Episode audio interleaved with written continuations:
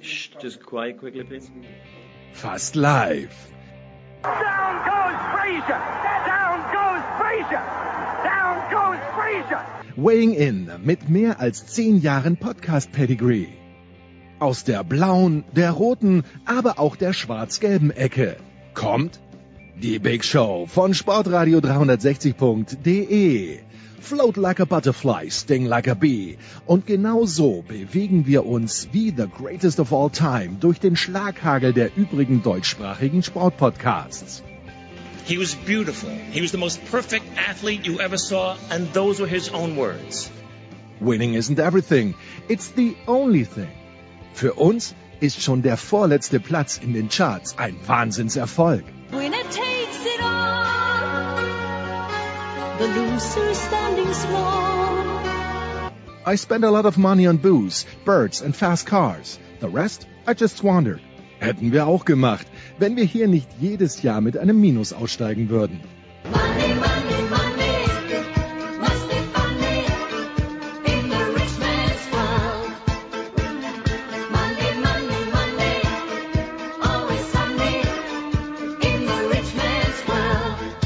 Die Big Show von Sportradio 360. Fast live aus dem Münchner Hasenbergel und der Welt. Jetzt. Big Show 570 bei Sportradio 360. Wir sind mitten, ja, so ein bisschen in der Sommerpause bei allen Sportarten. Manche fangen langsam wieder an, andere sind noch in der Sommerpause.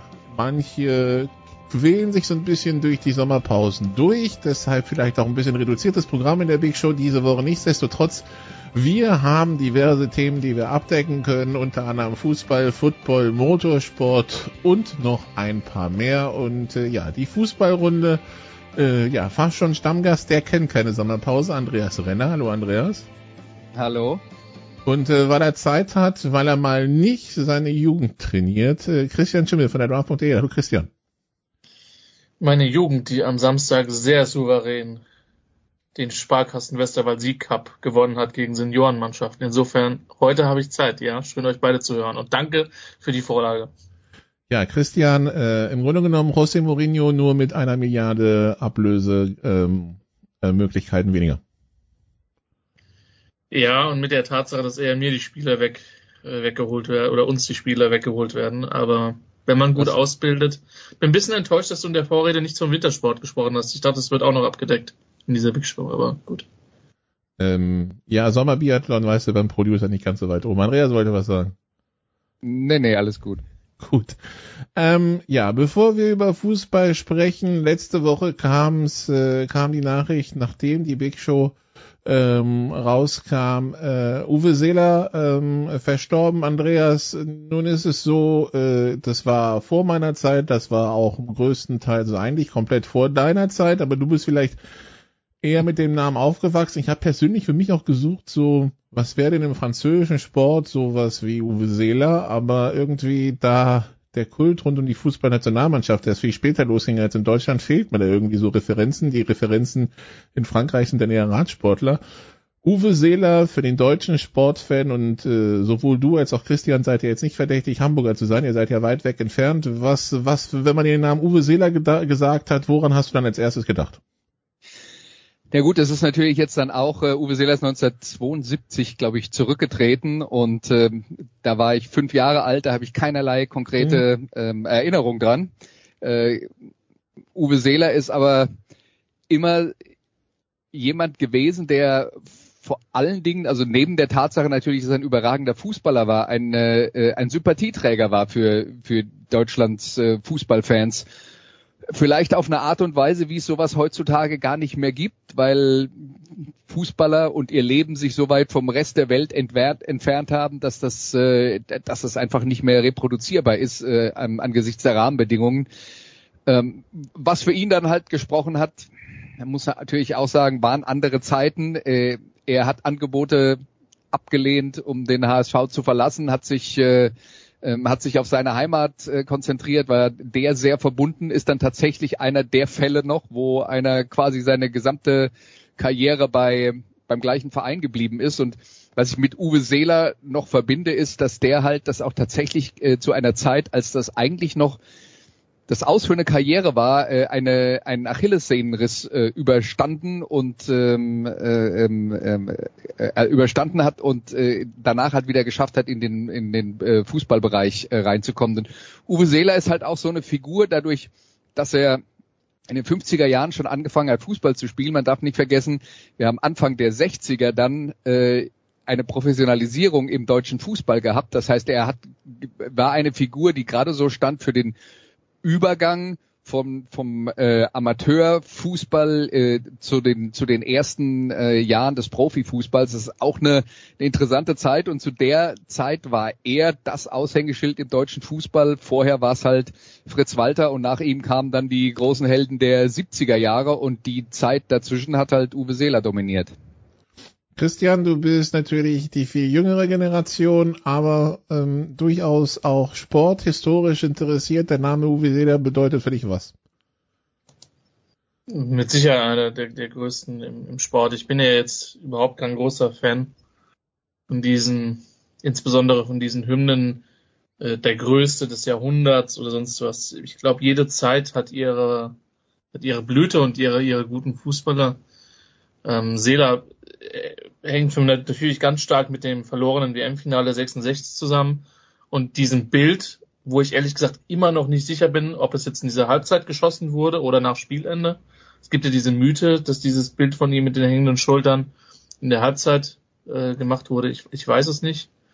Ähm, ja, äh, mit Sicherheit einer der, der ganz großen, äh, der ganz großen des deutschen Sports, der ja auch bis bis weit ins Alter auch noch gekickt hat in, in verschiedenen Traditionsmannschaften und da ähm, ja nicht nur für den HSV ähm, und für den Hamburger Sport als solchen, sondern eben auch auf nationaler Ebene eine große Bedeutung hat. Und ich glaube, weil er für viele wirklich auch ein Symbol war für, für Bodenständigkeit, für ähm, ja, der, der, der treue Uwe, ja. Und äh, ich denke schon, dass man ihn dann in entsprechender Erinnerung auch behalten wird.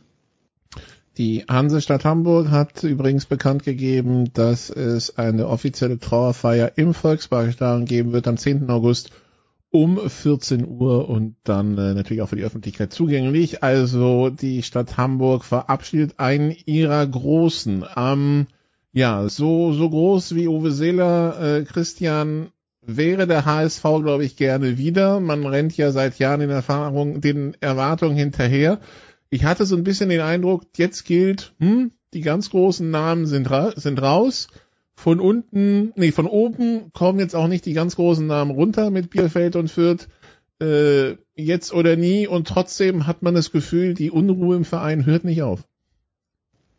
Naja, es gab jetzt, also wenn du, wenn du die Unruhe schon ansprichst, es gab jetzt dieses Gerichtsurteil oder diese eher unsägliche Trennung von, von Michael Mutzel, der ja noch bis Ende der Sommertransferperiode quasi die, den Kader auch mitgeplant hat und jetzt in, einem, in der Gerichtsentscheidung Recht bekommen hat, was seine Freistellung betrifft. Ähm, Im Prinzip war es eigentlich genau das, glaube ich, was man, was man beim HSV verhindern wollte. Äh, weil man am Trainer festgehalten hat, weil man mit Tim Walter eine starke Runde gespielt hat und im Prinzip auch nicht so schlecht reingekommen ist. Die Niederlage jetzt zu Hause gegen Rostock ist, glaube ich, eher auf der unglücklichen Seite zu vermerken, auch wenn die, auch wenn die Rostocker defensiv sehr, sehr gut gemacht haben ähm, in, in dem Spiel. Ähm, aber das ist, das ist halt so ein Nebenkriegsschauplatz zwischen, zwischen Bolt und ich glaube, einem Wüstefeld und, und Mutzel, was du halt absolut nicht brauchst und was so eine Mannschaft halt auch beeinflussen kann. Ähm, wie sehr das der Fall ist, wird sich, wird sich über die Dauer der Saison zeigen. Das ist, äh, das ist zu früh, aber es ist natürlich so, dass Hamburg ähnlich wie, wie Schalke oder bestimmte andere Clubs, die, sag ich mal, eher unter diesen, diesen Traditionsmythos äh, fallen, dass es da schwerer ist, Ruhe reinzubekommen.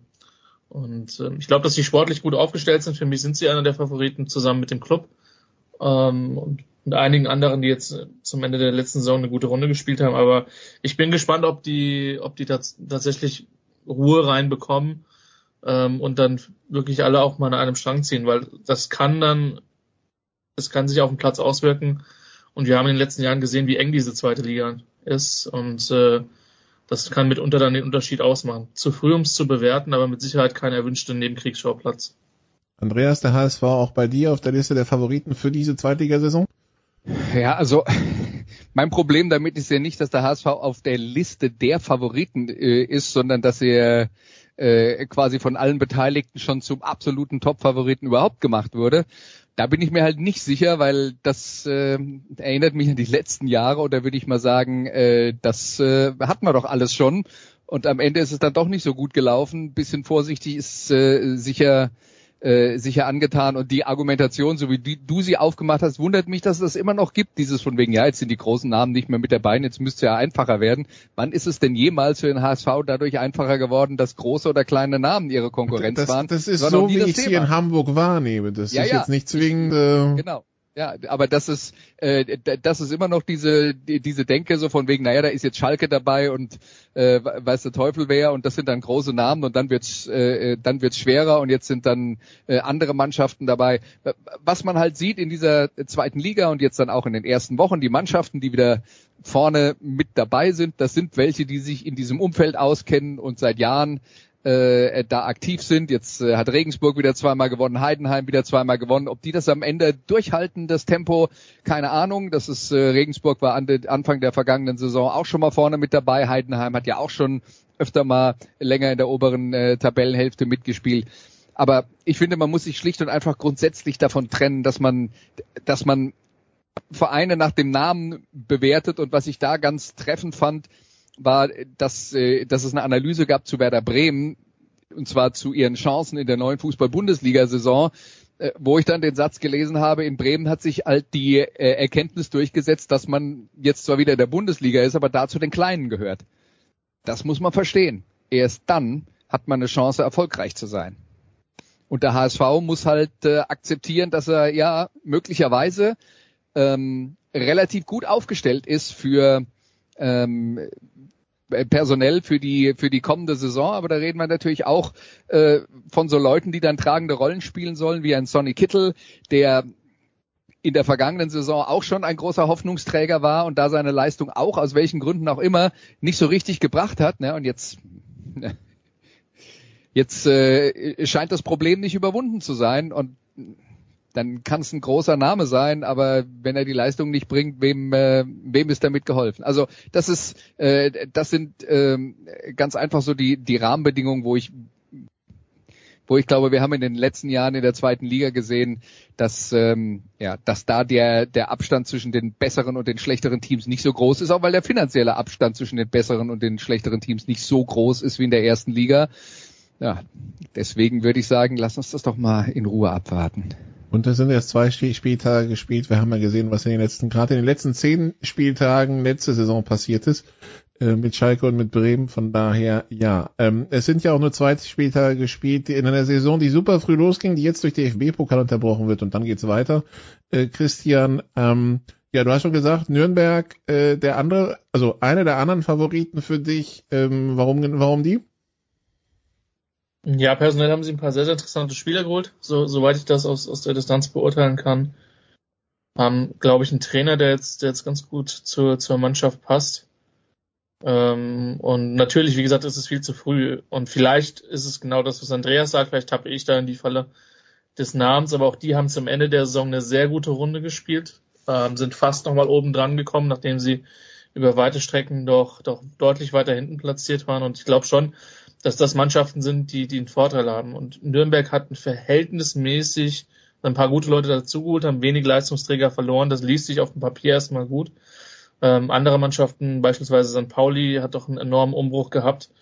Ähm, das, das wird dann, es kann, glaube ich, speziell zum Anfang der Saison wirklich helfen, um, äh, um schneller in Tritt zu kommen als andere Mannschaften. Deswegen sind die Nürnberger bei mir ein Kandidat, aber ähm, ich, es würde mich wirklich nicht überraschen, wenn es bis, bis zum Ende zwischen vier, fünf, sechs Teams ähm, wirklich oben eng wird.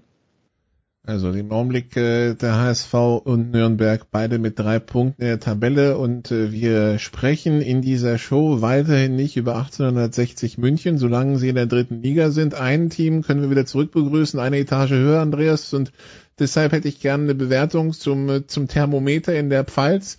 Also das Lautern-Thermometer, nicht das, äh, das äh, Quecksilber-Thermometer. Da kann ich mir denken, das ist heiß wie überall.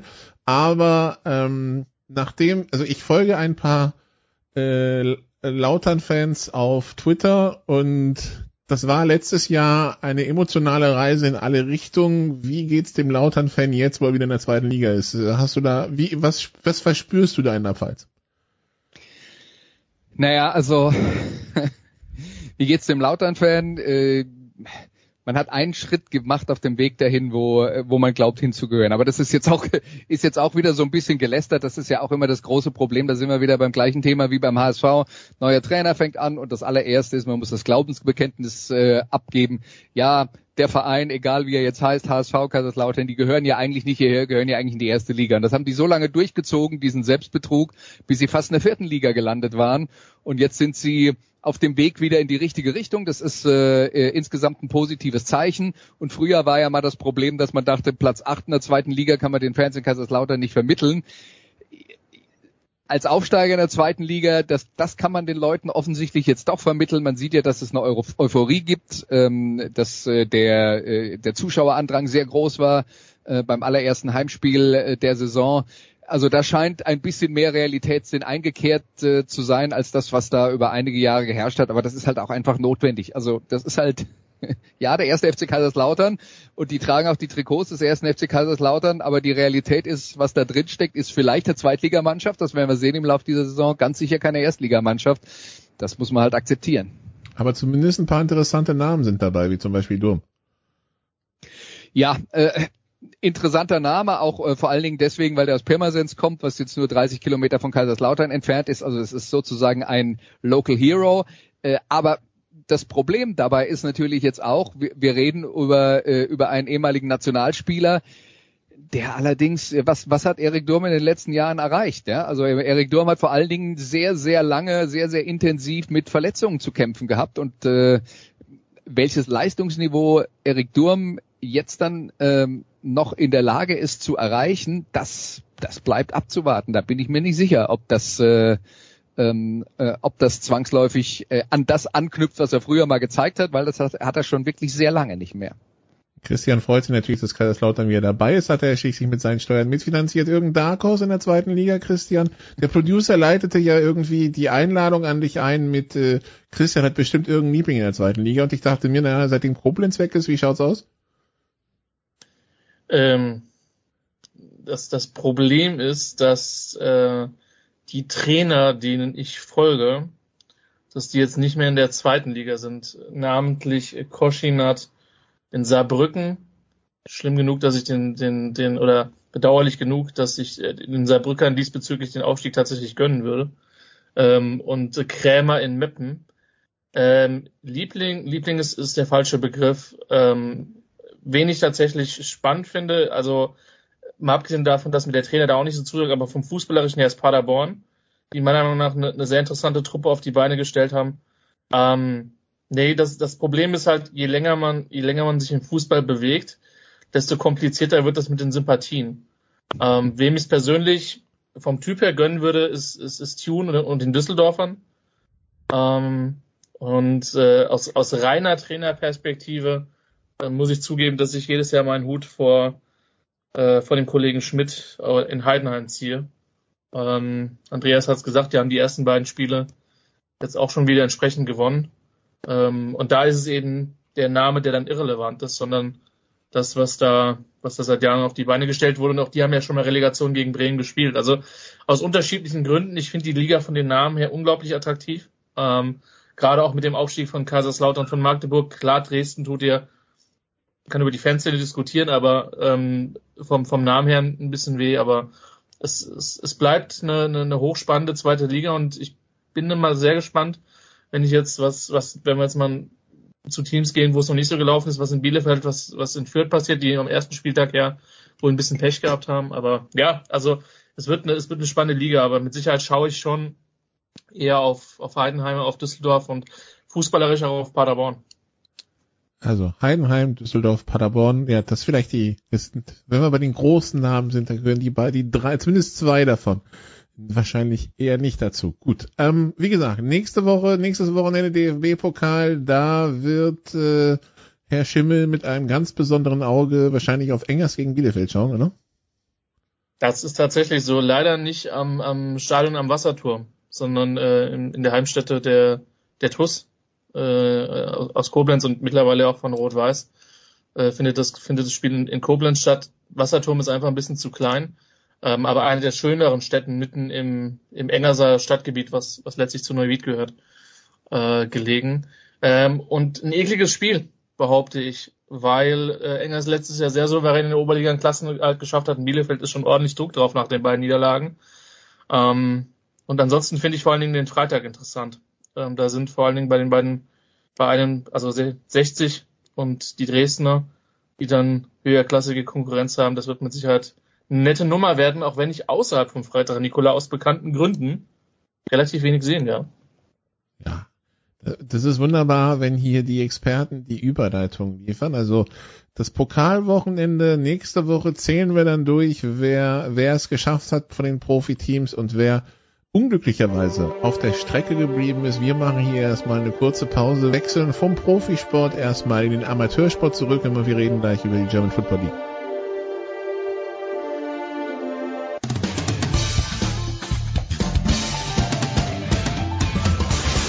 Servus, das ist der Felix Neureuter und ihr hört das Sportradio 360. Big Show 570 bei Sport 360. Wir sind also vom Football auf den, äh, vom Fußball auf den Footballplatz gewechselt. Ähm, teilweise, teilweise die Städte ja deckungsgleich mit der zweiten Liga im Fußball. Wir haben immer noch Andreas Renner und äh, Christian Schimmel in den Leitungen. Und Andreas, wir waren am Wochenende beide in Braunschweig beim Spitzenspiel in der GFL Nord zwischen den ähm, New Yorker Lions und den Potsdam Royals und man muss schon sagen, die Potsdam Royals haben mal eindeutig geklärt, wer die Könige im Augenblick im Norden sind. Sie gewinnen in Braunschweig 65 zu 26. Ja, und am Ende wurde es sogar noch ein bisschen knapper, als es zwischenzeitlich aussah. Und ähm, der entscheidende Punkt ist ja, wir haben hier äh, die zwei besten Teams im Norden gegeneinander gehabt und eigentlich die beste Offense gegen die beste Defense. Und das hat jetzt mal endgültig äh, aufgeräumt damit, dass äh, ähm, die Offense vielleicht mal ein Spiel gewinnt, aber die Defense gewinnt die Meisterschaften. Die Defense ist hier komplett überrollt worden und hatte äh, in diesem äh, Direktduell also gar keine Chance. Und ich habe die Royals ja jetzt zum ersten Mal im Stadion gesehen und was halt bei mir hängen geblieben ist im Vergleich zu dem, was ich sonst so auf Video von ihnen gesehen hatte, war, das ist wirklich eine unglaubliche Macht, die die, die äh, ent, äh, entfachen, eine unglaubliche Power durch ihr No-Huddle-Spiel, also die keine Spielzugbesprechung, die ähm, der Spielzug ist vorbei, sie stellen sich sofort wieder auf. Das ist ein Tempo, wie ich es persönlich, glaube ich, noch nie irgendwo im Football gesehen habe. Oregon vielleicht. Ähm, äh, ja, das, das wäre jetzt die erste Assoziation gewesen und ich glaube, das war auch nicht so extrem damals.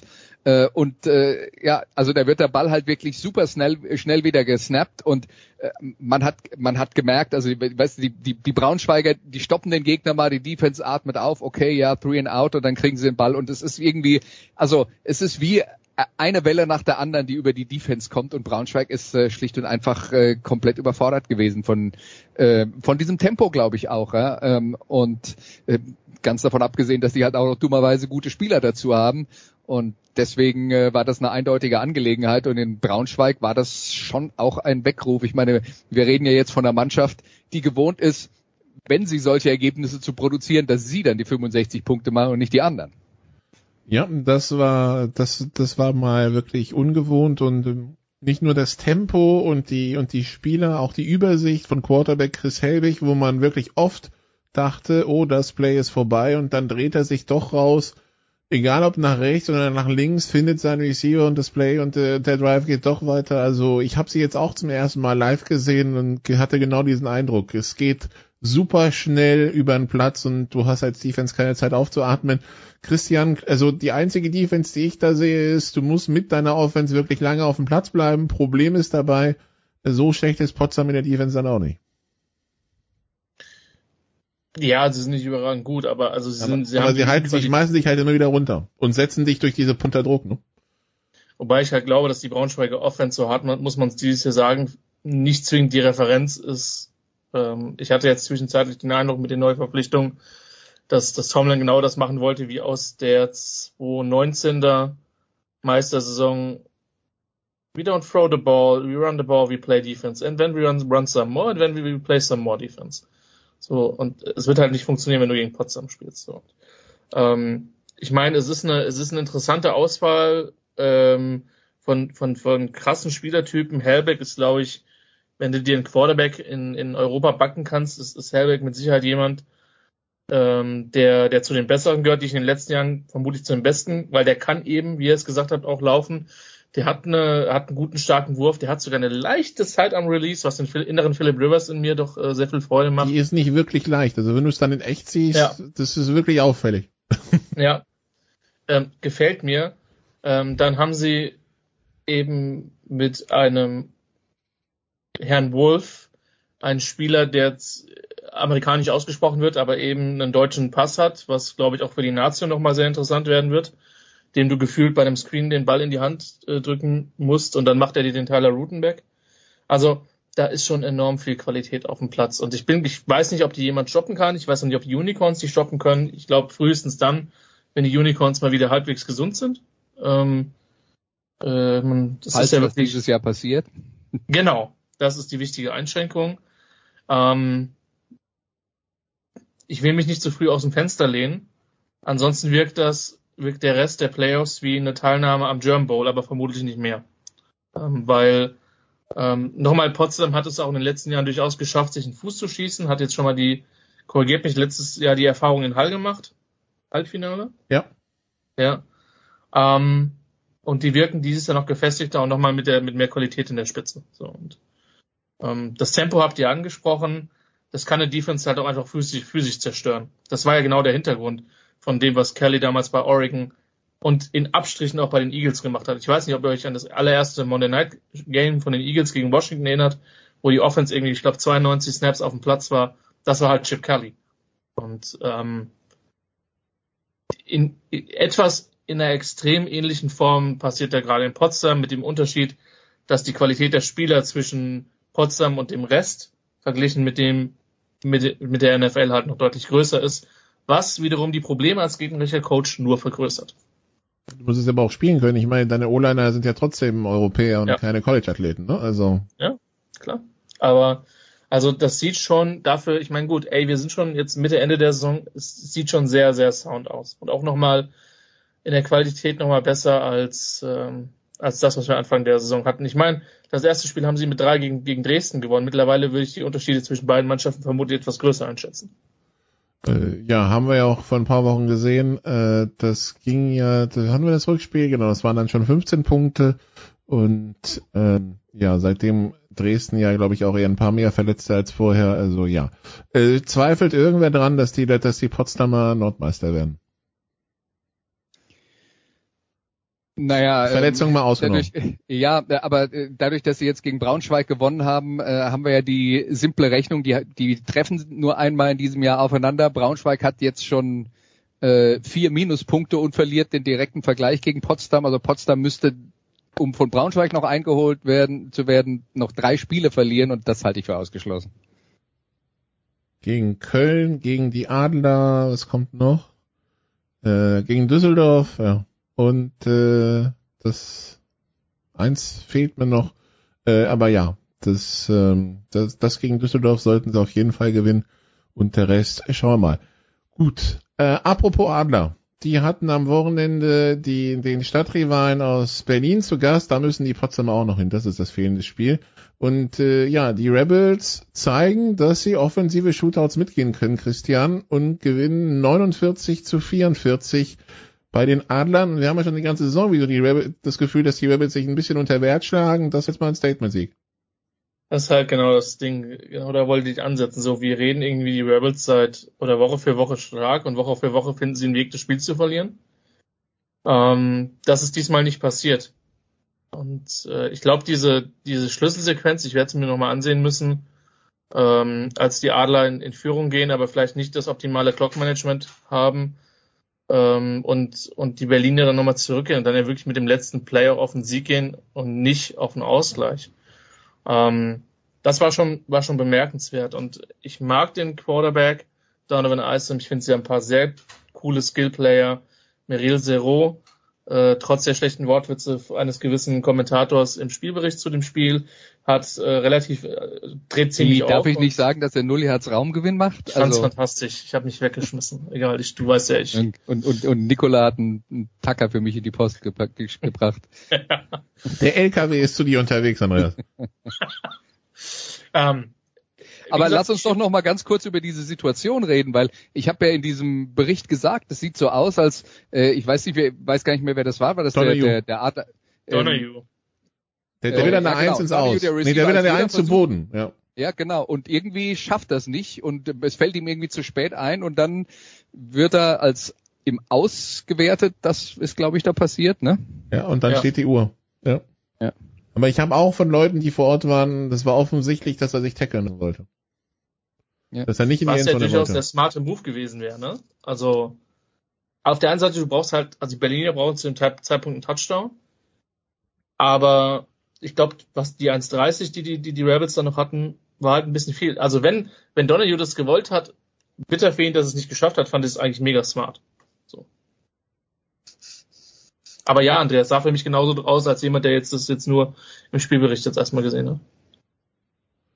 Ähm, wie gesagt, also ich glaube, der, der hat sich, genau, der hat sich da, ähm, aber dann, es hat nicht, also er war genau, er war out of bounds und damit hat die, hat die Uhr halt angehalten, was dann halt 40 Sekunden mehr auf der Uhr gelau- gelassen hat und dann sind sie in, im nächsten Play dann reingekommen und dann waren es noch 1,35 oder nee, 1, ja, 1,26 mit nach dem Kickoff für die Rebels und die nutzen diese 1,26 genau aus.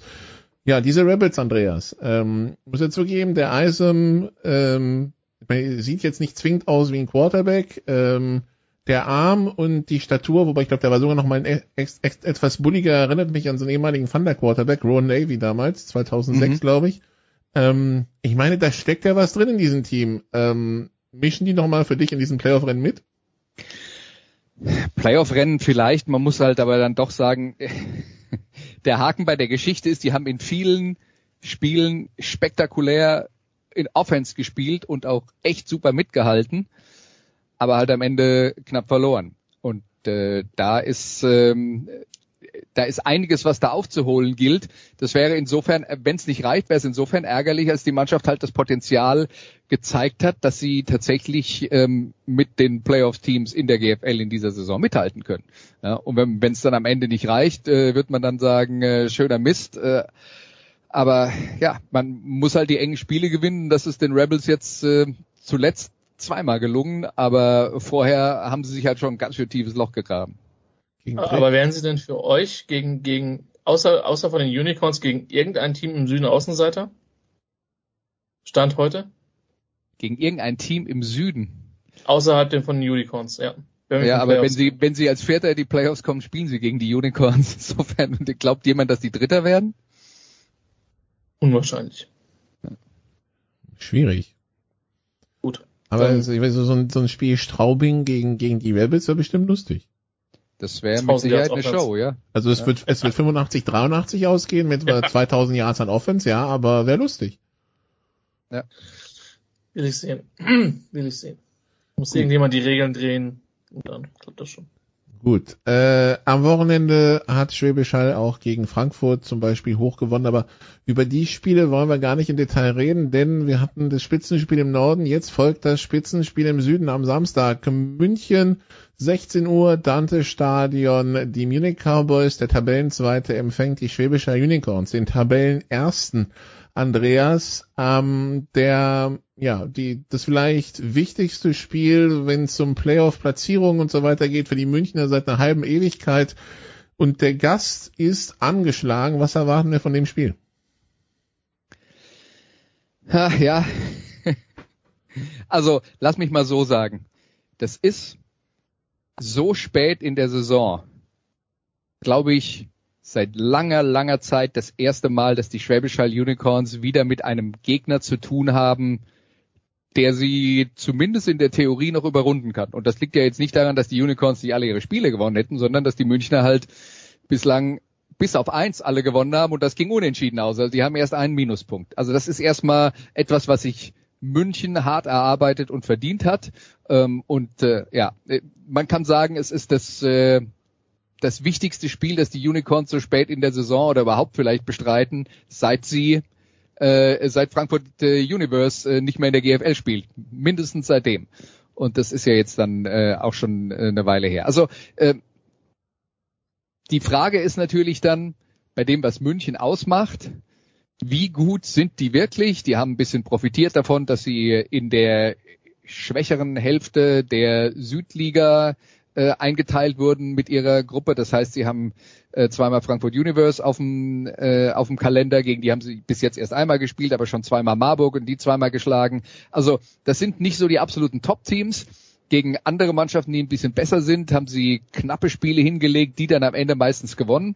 Ähm, das ist eine Mannschaft, die einen Schritt nach vorne gemacht hat, eben weil sie knappe Spiele gewonnen hat, die sie in der Vergangenheit mit dieser Konsequenz vielleicht nicht gewonnen hätte. Ähm, aber ob die Qualität reicht, das ist dann halt die große Frage, weil ich sehe dieses Münchner Team als ein grundsolides, super gecoachtes Team an, die wissen, was sie tun, die bauen auch wenig Mist. Die haben einen Quarterback, der hat noch keine einzige Interception geworfen. Ähm, und äh, dieses fehlerfreie Spiel erlaubt ihnen dann halt knappe Spiele zu gewinnen, wo sie vielleicht noch nicht mal äh, über die, die gesamte Spielzeit die bessere Mannschaft waren. Aber jetzt kommt ein Gegner, der ist ihnen halt individuell gnadenlos überlegen, trotz aller ähm, personellen und Verletzungsprobleme, die die Unicorns haben. Es ist also eine super schwere Aufgabe für die Cowboys und wenn ich die Situation einschätzen würde, würde ich sagen, es wäre immer noch eine super Sache, wenn die Münchner im vierten Quarter noch nicht abgeschlagen wären. Das wäre für mich ein Erfolg für München, auch wenn es nicht am Ende reichen würde, um äh, die äh, Unicorns zu besiegen. Also da steht Spitzenspiel drauf. Ich glaube halt trotzdem noch, dass äh, die Münchner sich, sagen wir mal, in ihrer Kategorie an die äh, an die Spitze geschoben haben, aber die Unicorns sind eigentlich zwei Kategorien oben drüber, über allem, was sonst im Süden rumläuft. Christian, wir haben die angezählten Unicorns oder verletzungsgeplagten Unicorns äh, in Marburg gesehen vor zwei Wochen. Jetzt hat sich auch noch der Neuzugang Jake Parker, der eigentlich ja als Ergänzung, Ersatz für den verletzten Tyler Rutenbeck geplant war, auch noch verletzt. Ähm, wie siehst du's? Also ich sag, wenn sie so verletzt nach München fahren, wie sie nach Marburg gefahren sind, kann das eine enge Kiste werden. Ähm, aber auch nur dann, weil die, die Münchner sich immer wieder Phasen in den Spielen nehmen, wo nichts geht. Gegen Ravensburg war das dummerweise die komplette zweite Halbzeit. Deswegen hat man da eine, eine Führung noch weggeschmissen. Ähm, in Marburg war es teilweise die Offense, die dann die in Stocken kam. Gegen Allgäu hat die Offense über, über weite Strecken gegen eine Comets Defense, die dieses Jahr auch nicht zwingend zu den Top 5 Einheiten der Liga gehört.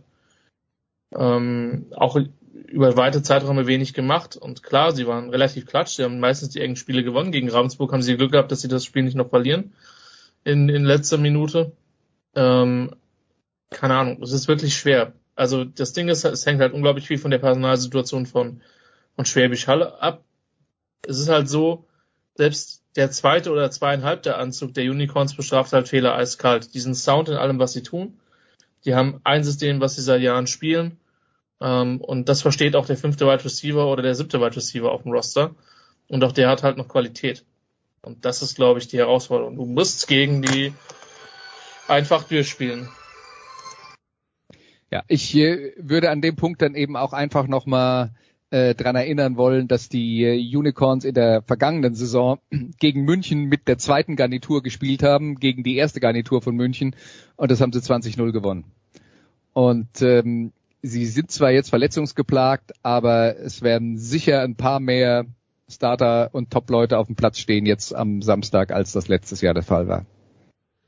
Also Samstag 16 Uhr Dante Stadion in München. Das äh, Spiel zwischen den Munich Cowboys und den Schwäbischer Unicorns, äh, entweder im Stadion oder auf Sport Deutschland TV oder auch sämtliche andere Spiele an diesem Wochenende. Zum Beispiel haben die Potsdam Royals die Cologne Crocodiles zu Gast. Auch das könnte ein Offense Feuerwerk werden, wenn, äh, wenn beide Teams ihr Potenzial abrufen. Also durchaus Spiele dieses Wochenende, wo es sich lohnt hinzuschauen. Wir äh, beenden den GFL-Teil, machen eine kurze Pause und äh, reden dann noch ganz kurz über das Neueste aus der NFL. Bis gleich.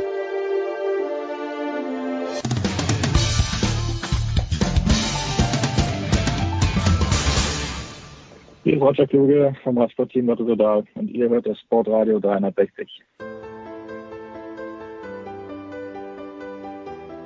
Big Show 570 bei Sportrad 360. Wir sind angekommen in der NFL, ja, und es gibt ein paar Sachen, die wir da besprechen können, immer noch mit Christian Schimmel und mit Andreas Renner. Christian, äh, Kyler Murray hat einen neuen Vertrag, 230 Millionen, 160 Millionen garantiert, aber es, äh, viel Aufmerksamkeit gibt es um eine Klausel in seinem Vertrag, die sogenannte Hausaufgabenklausel, dass Herr Murray vier Stunden pro Woche Videos schauen muss, ohne sich von TV und Videospielen ablenken zu lassen. An, angeblich hängen da bis zu 100 Millionen der garantierten Summe dran.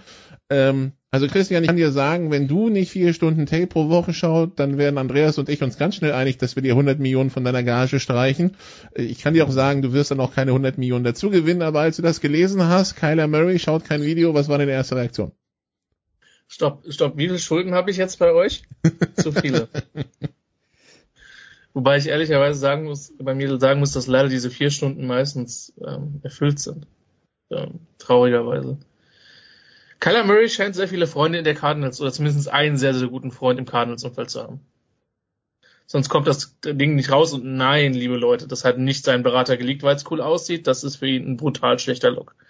Ähm, ja, sieht, sieht doof aus. Ich bin sehr gespannt, wie man das kontrollieren will. Ähm, muss zugeben, als ich das gelesen habe, erinnert mich das an eine Story, die der damalige Colts GM, auf dessen Namen ich jetzt nicht komme, ähm, mal erzählt hat, ähm, als es darum ging, wen man denn Nummer eins draftet. Und dann hat man eben Peyton Manning gedraftet und nicht den Herrn, der dann zu den Chargers gegangen ist. Nikola, helft mir jetzt mal gerade. Also es war auf jeden Fall GM Bill Polian, der Peyton Manning Ja, aber hat. wer, wer war denn da? Aha, aha. Die Nummer zwei der in der größten Reihe. Ja? Hm? Andreas? Bitte? Der, der, der nicht Peyton Manning, der andere. Ach so, Ryan Leaf. Ryan Lee, ich wusste Ryan. genau, ich wusste mit Ja. Ryan fängt's an, aber Genau. Wir kommen doch zum Ziel. Und da war es so, dass die Colts ihm irgendwann eine, eine leere Videokassette äh, geschickt haben, mit der Bitte, das doch mal anzuschauen und dann ihnen zu erzählen und zu berichten, was denn da auf Tape zu sehen war. Und Leaf hat dann halt von Blitz-Coverages und also von, von Blitz-Packages und von verschiedenen Coverages erzählt und die Kassette war halt leer. Und dann hatten die Colts ihre Antwort, wen sie wollten und wen nicht. Äh, eine, die äh, Geschichte habe ich kurze zu Jamarcus Geschichte. Russell mal gehört. Oder ich Eine hau die gerade auseinander. Das könnte auch sein, dass es Jamarcus Russell war. Eine Stimmt. kurze Geschichte zu diesem Thema ist, ähm, äh, ist auch, äh, weil du gefragt hast, wie kann man das kontrollieren? Ähm, das ist schon ein paar Jahre her, aber da ging es um äh, Alex Smith und Colin Kaepernick, die beide in äh, San Francisco Quarterbacks waren. Und ähm, Smith war ja erster Starter und wurde dann später von Kaepernick äh, abgelöst. Und äh, damals haben die Spieler dann tatsächlich schon ähm, Videomaterial auf iPad äh, mit nach Hause bekommen und man konnte dann tatsächlich nachvollziehen, wie viel Zeit die Spieler damit verbracht haben. Und es war halt so, dass Alex Smith ähm, zu Beginn äh, von Kaepernicks NFL-Karriere viermal so viel Video geschaut hat wie Colin Kaepernick. Also das kann man inzwischen tatsächlich. Gut, ja. Aber Big Brother is watching you. Ja, ist schlimm, ne? Aber, aber der Punkt ist halt, also man hat das ja Murray schon so ein bisschen, also das klang ja immer mal wieder durch. So Instinct-Footballer und ich weiß nicht, ob das nicht manchmal auch so ein bisschen Stereotype sind, die da bedient werden. Ähm, da ist man, glaube ich, auch leider einfach zum Teil sehr schnell. Aber diese Berichte gab es ja zu Murray. Und Er hat es hat selber mal in dem Interview gesagt. Vor allen Dingen. Ja, das war vielleicht auch nicht genau. so ganz smart, das zu tun. Nicht so clever, Junge, nicht so clever. Da hat der Medienberater des FC Bayern wieder geschlafen. Katastrophe, echt. Ähm, nee, also mit Sicherheit nicht so smart, aber natürlich eine unglaublich peinliche Nummer. Und egal, wer das aus dem Team geleakt hat, ist es halt auch eine peinliche Nummer für die Cardinals, dass es rauskommt. So, das kommt halt noch dazu. Ähm, weil, also das Ding ist halt, es bietet halt nur mal eine Angriffsfläche mehr, als du vielleicht bieten willst. Und in einem Cardinals-Team, wo jetzt Kingsbury eine Extension bekommen hat, Murray eine Extension bekommen hat, die schon gerade offensiv in den letzten Jahren immer Schritte nach vorne gemacht haben, jetzt mit Sicherheit zum Ende der Saison und Richtung Playoffs dann vielleicht enttäuscht haben, dass sie nicht weitergekommen sind. Ähm, aber ja, Unruhe ist dann wieder vorhanden. Ja, aber was, was halt äh, für viele Ende der letzten Saison halt auch geblieben ist äh, bei Carla Murray, nachdem die Cardinals ja super angefangen hatten und äh, lange die einzig ungeschlagene Mannschaft in der NFL waren, äh, war halt dieses Playoff aus und nicht die Tatsache, dass man dort verloren hat oder auch klar verloren hat, aber die Art und Weise, wie er auch darauf reagiert hat. Ähm, das ist, ähm, das war wirklich so ein bisschen wie so ein kleines schmollendes Kind, das beleidigt ist, weil irgendwelche Dinge nicht funktionieren. Also äh, das, es entsteht da ein Bild von Kyler Murray, wo man bei allem physischen Talent, das zweifellos vorhanden ist, äh, glaube ich, von außen drauf schaut und sagt, würde ich den Typen eigentlich als Franchise Quarterback haben wollen? Und ich glaube, mittlerweile würden in der NFL auch die eine oder andere sagen, äh, lass ich lieber die Finger davon. Kommt immer drauf an, was du hast. Das ist immer, Ja. das ist immer der Vergleich. So, wenn du, wenn du, wenn du, wenn du Mahomes hast, dann nein, danke. Ähm, ja, keine Ahnung. Ich bin ja sehr, sehr gespannt, ob äh, Weißt du, Ob- der, der, ja. der, wenn ich da nochmal anschließen äh, ähm, kann, weil viele Leute oder einige Leute hören da jetzt vielleicht zu und sagen, warum ist das denn so wichtig und was soll das überhaupt? Der, wenn man einen absoluten Topspieler hat, der auch wie der beste Spieler im Team bezahlt wird, dann ist es einfach unerlässlich, dass das auch mindestens einer der härtesten Arbeiter im Team ist, der mit gutem Beispiel vorangeht. Dadurch kreiert man gute Teamchemie. Deshalb ja, und zum, ist zumal das, Quarterback, ist das ne? entscheidend. Ja, Also als Quarterback. als natürlich, äh, als Quarterback erst recht.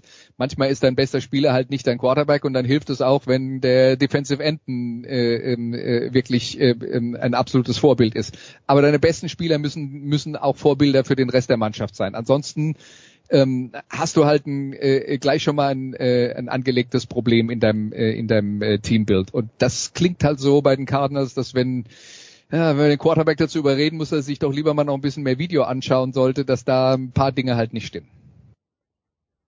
Apropos Dinge, die nicht stimmen. Matt Rule am Mikrofon am, äh, am gestrigen Tag. Äh, my job isn't to pick the starting quarterback, that's up to the players.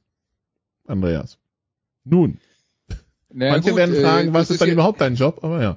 Na, äh, der, der Trainer sagt halt in so einem Fall, das hört man ja äh, in, auch in allen Sportarten, das würde man zum Beispiel auch im, im Fußball hören, ist, äh, der Trainer sagt, hier, wir haben einen Job zu vergeben und ihr müsst mich jetzt halt überzeugen, dass ihr die Richtigen seid.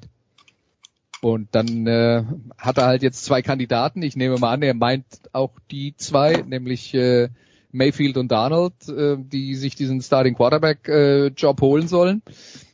Und dann mal gucken. Letzten Endes ist doch eigentlich das, das, was ein Trainer will, weil man geht in so eine Situation rein und sagt, hier, wir sind auf der Suche ähm, und wir wollen jetzt einfach mal sehen, wer in dieser Drucksituation, in dieser Situation, wo man sich quasi in einem Zweikampf um Job mit jemand anders befindet, wer in der Situation die beste Leistung bringt. Und der hat dann vielleicht auch die Chance, erfolgreich Football zu spielen für die äh, Carolina Panthers.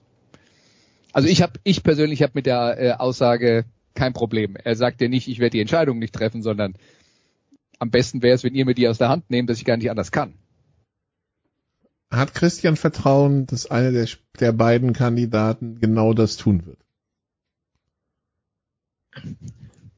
Man kann viel auf Baker Mayfield raumhauen und auch zu Recht. Und es ist für mich jetzt auch nicht der Quarterback, den ich zwingend als Franchise Quarterback, aber ich glaube schon, dass ein klares Upgrade über Sam Darnold ist. Nach allem, was wir gesehen haben. Klares Upgrade. Weil ich hatte ja die Freude, die, Card, die, die Panthers ein paar Mal zu Zeitpunkten zu kommentieren, wo, wo Christian McCaffrey nicht drauf war, äh, weil er verletzt war. Das war nicht schön. Nein. Ja.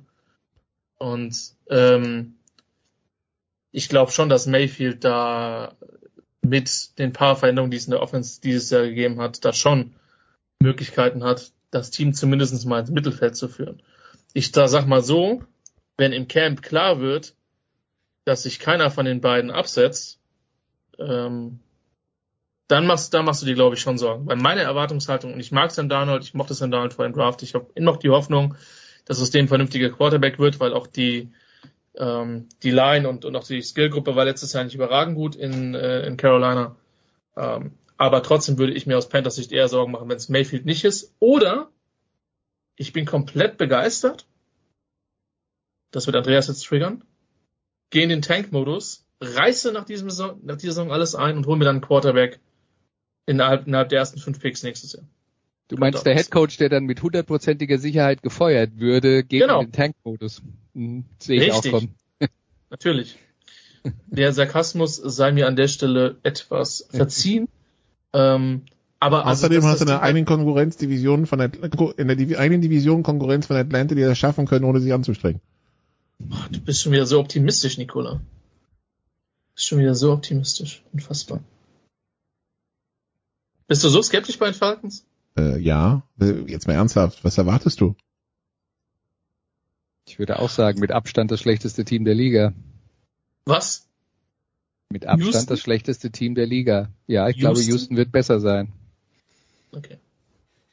Also in der NFC weit und breit und in der AFC, wenn wir die AFC jetzt dazu nehmen, ja gut, da schaffen ja immer wieder ein paar sich in den Fuß zu schießen.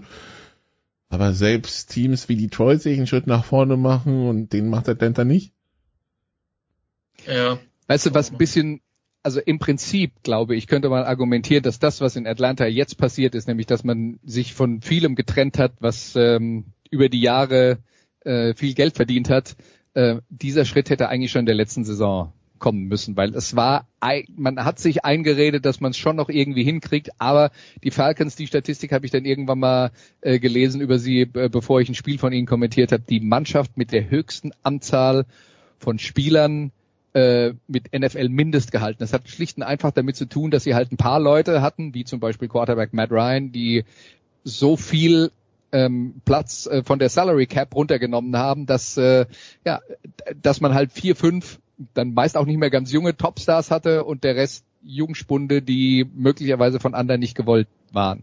Und die die Falcons haben haben jetzt eigentlich ein Jahr verschwendet damit, dass sie den Weg nicht konsequent gegangen sind. Und jetzt tun sie es halt. Und ich glaube auch nicht, dass die Erwartung in Atlanta irgendwie besonders hoch ist. Und was Houston angeht, was ich bei Houston halt immer sehen würde, ist, dass das eine Mannschaft war, die letzte Saison den schlechtesten Kader der Liga hatte, aber dafür echt gut mitgehalten hat. Also das, die, bekommen von mir die Tapferkeitsmedaille für die letzte Saison. Deswegen hoffe ich, dass sie in dieser Saison einen Schritt weiter sind. Ich schließe mich dem übrigens an. Also, äh, sie haben ja sogar ein gewisses Team aus Los Angeles spät in der Saison geschlagen, was für deren Playoff-Ambition nicht ganz so optimal war. Aber ja, das schon, aber vom Roster her sehe ich die schon ein ganzes Stück weit weg, zumal die auch nicht so elendig viele Draft-Picks jetzt hatten, aber ich glaube, auf Drake London können wir uns freuen. Ich hoffe es zumindestens, Wenn er nur ansatzweise ich meine, Nikola, weißt du, USC war die letzten Jahre auch ein Katastrophenfall insofern. Die Eingewöhnung Oh ja. sollte nicht allzu schwer fallen. Ja, es ist halt, es ist dann Katastrophe, es ist nicht mehr, es ist nicht mehr LA, es ist Atlanta. Dann sehen einige Mike McCarthy schon auf dem Hot Seat, Andreas, nachdem äh, Jerry Jones gesagt hat, we need to be in the playoffs, we need to be viable in the playoffs for it to be a successful season. Was ist viable in the playoffs? Ein Spielgewinn. Ein Spielgewinn ist ja, äh, die Wahrheit ist ja, das ist ja nicht ausgeschlossen. Also so ewig weit weg waren die da ähm, in der vergangenen Saison ja nicht. Wir wollen nicht vergessen, die Cowboys über die ersten zehn Wochen oder so wirklich eines der, eine der Top Offenses in der NFL. Denen ist am Ende die Luft ausgegangen. Da müsste man jetzt nochmal im Detail nachvollziehen, äh, was da, äh, was da im Einzelnen alles passiert ist dabei. Aber ja, ich meine, Jerry Jones redet sowieso und tut das seit Jahrzehnten und die Cowboys, naja, äh, ist die Frage, äh, wenn die Cowboys, wenn nur ein Super Bowl Sieg viable in the Playoffs äh, ist, dann waren die letzten 30 Jahre in Dallas leider ziemlich Verschwendung. 25. Ich nehme es zurück. 25. Christian, wie, also was wäre für dich, also das Potenzial der Cowboys ist ja da, wir haben es ja letztes Jahr gesehen, ähm, ja, dann dieses Playoff-Spiel gegen San Francisco, wie, ja, wo, wie weit trägt es die, die Cowboys in dieser NFC 2022, bei der wir ja sowieso viele Fragezeichen haben? Sie sind einer der Favoriten. Mir hat sehr, sehr gut gefallen, was ihr direkter Divisionskonkurrent aus Philadelphia gemacht hat. ähm, in der in der Offseason. Ähm, ich glaube, dass das ein Fight zwischen den beiden um die Division wird. Das ist mal der erste Schritt. Ähm, ich glaube, dass es immer noch sehr viel Talent in der in der Mannschaft ist. Sie haben weniger Substanzverlust gehabt, als ich gedacht habe, weil die doch ein bisschen in der Cap-Hölle waren. Ähm, haben durchaus den einen oder anderen Spieler jetzt auch gedraftet. Also ich glaube schon, dass das eine Truppe ist, die die äh, die zwölf Spiele gewinnen kann, wenn es perfekt läuft. Aber Andreas hat vollkommen recht. Erfolg wird in Dallas nur in Playoff-Siegen bezahlt und das war in den letzten Jahren halt ausgesprochen dünn. Ich erinnere mich an ein Spiel gegen die Lions, was sie gewonnen haben und ähm, dann dieses dieses Spiel in Green Bay, ich weiß gar nicht, ich glaube, das war auch noch Divisional, das war nicht Championship von wegen Des Corded. Aber so allzu viel Playoffs, Playoff-Erfolg war in den letzten Jahren halt nicht wirklich gegeben in Texas. Nee, das stimmt schon. Da würde man sich auf Seiten von Jerry Jones und wahrscheinlich von vielen Cowboys-Fans in den USA und wahrscheinlich auch hier in Deutschland mehr wünschen. Gut, dann war's das erstmal auch zur NFL. Äh, Ich danke Andreas, ich danke Christian. Wir machen hier eine kurze Pause in der äh, Big Show 570 und dann geht's weiter mit Motorsport.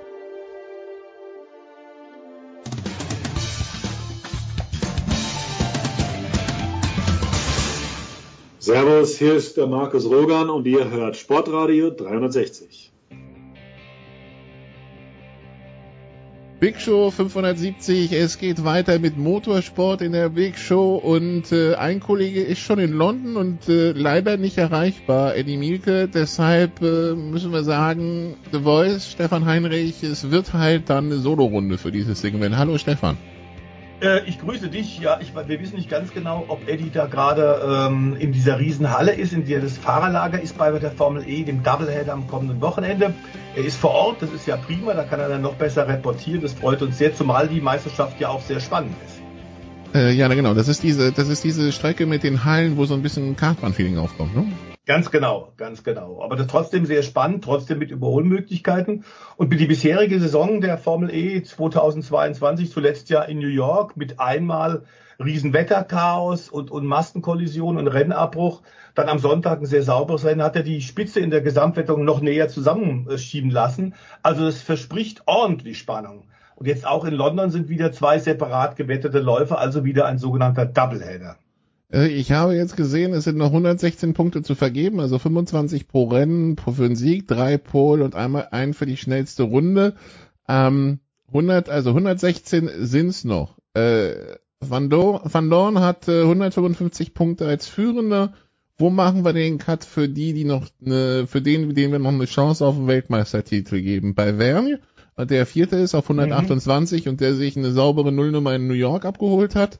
Oder gehen wir sogar runter bis, äh, bis da Costa auf 6, Nee, der ich- 55 Punkte, der 55 Punkte Rückstand hat. Also bis New York habe ich eigentlich an einen Vierkampf gedacht, aber ich glaube, dass für Jean-Eric Verne, du hast gesagt, Nullrunde in, in Big Apple in in USA, zwei Rennen und zweimal Null, das war äh, ein herber Rückschlag. Ich glaube, das war eigentlich realistisch gesehen schon das Ende seiner, seiner Hoffnung, vielleicht den dritten Titel zu holen. Er ist der einzige Fahrer im Feld, der schon zweimal Formel E Champion war. Aber ich glaube, das wird für den Franzosen, ein Ex-Formel 1-Fahrer für Toro Rosso, wird jetzt verdammt schwer. Und ich glaube nicht, dass er das wird so umdrehen können. Dazu müsste er quasi in London beide Rennen gewinnen, maximale Punkte holen. Und gerade Mercedes müsste straucheln. Und die sind mit Stoffel van Dorn und Nick de Vries, dem letztjährigen Weltmeister, unglaublich konstant und holen wirklich wesentliche entscheidende Punkte. Also sie machen es ein bisschen besser als äh, die Formel 1-Equipe der Silberpfeile momentan. Genau, Van Dorn holt regelmäßig Punkte. Die beiden vorsichtig könnte er vielleicht noch abfangen, weil Mitch Evans und Mortara haben Mhm. schon des Öfteren Punkte liegen gelassen. Aber Van Dorn, das ist so, so wie Quattararo bei der MotoGP, ne? Immer Punkte reichlich jedes Mal mitgenommen und mühsam ernährt sich so das Eichhörnchen. Ja, ist eine sichere Bank. Also der ist sehr souverän. Sollten nicht vergessen, der war ja auch mal in der Formel 1 äh, bei McLaren, ist da leider unter Wert geschlagen worden. Der Typ ist wirklich besser, als dass die Ergebnisse aus seinem Abstecher in den Grand Prix Sport in die Formel 1 eigentlich erwarten lassen. Das ist ein richtig guter und der hätte es absolut verdient. Und für mich ist er, auch wenn er punktemäßig noch ein bisschen hinten dran ist, aber mit diesem Momentum, das er gerade hat in der zweiten Saisonhälfte, mit dem Team, das ganz offenbar noch mehr und mehr zusammengewachsen ist, ähm, ist er für mich äh, der kleine Favorit auf jeden Fall. Also, es gibt zwei Rennen, das hat äh, Stefan schon gesagt. Und äh, wir wollen natürlich äh, die, ich, ich habe die Termine sofort zur Hand, weil wir wollen ja natürlich auch ein bisschen Werbung für die An Veranstaltungen machen. Also wer nicht in London sein kann, natürlich überträgt RAN wieder das äh, freie Training am Freitag ab 18.05 Uhr auf RAN.de, am Samstag ab 10 Uhr das, Fre das zweite freie Training auch auf RAN. Das erste Qualifying gibt's am Samstag ab 11.25 Uhr auf Pro7 Max und RAN.de. Das Rennen ab 15.25 Uhr auf Pro7 und RAN. Und am Sonntag das dritte freie Training auf RAN.de um 9.25 Uhr, das Qualifying auf Pro7 Max und RAN ab 11.25 Uhr und das zweite Rennen dann am Sonntag um 15.25 Uhr auf Pro7 und RAN.de. Damit haben Ja, wir, glaube ich, alle Termine aufgelöstet. Ich glaube, das kann man dann auch wirklich, wirklich äh, wunderbar am Sonntag noch verbinden, weil abends freuen wir uns sowieso alle auf Wembley und nach dem tollen Halbfinalsieg gestern der deutschen Frauen wird es dann Sonntagabend in London einfach weitergehen in Wembley und 90.000 Fans und äh, Kampf um den äh, Frauen-EM-Fußballtitel, das wird das Spiel der Spiele. Der Franzose in mir kann sich nicht so ganz für das Halbfinale gestern begeistern, aber ja, nun ist es halt so. Ich habe auch gedacht, die, ich, ich habe die Französin deutlich stärker eingeschätzt. Allez les Bleus. Ich war mir ziemlich sicher, dass die das machen werden. Aber man muss sagen, die Deutschen sind wahnsinnig effizient. Sie haben nicht wahnsinnig viele Chancen, aber die machen sie rein. Auch natürlich dank des Pop-Stars, äh, wie die englischen Zeitungen natürlich sofort jetzt wild titeln. Ähm, Chancen hatten sie einfach, die Französen, aber sie haben halt einfach einen reingemacht. Ja, und das war ja schon das Problem gegen die Niederlande. Und ja, was soll's. Nun, äh, die nächste Enttäuschung der französischen Frauenfußballnationalmannschaft.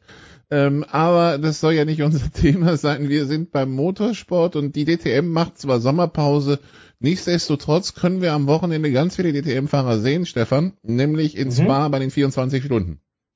Ein ganz, ganz geiles Rennen. Das ist sowieso einer der Höhepunkte der GT3-Saison oder der, man muss es sagen, der Höhepunkt. Das ist in gewisser Weise ein inoffizielles Weltfinale der besten GT3-Fahrer weltweit. Es gibt ja unterschiedliche nationalen und dann auch kontinentale Serien und die Besten der Besten kommen dann nach Spa-Francorchamps, die belgischen Ardennen, auf den Formel-1-Kurs und fahren da dann tatsächlich ihr 24-Stunden-Rennen äh, aus.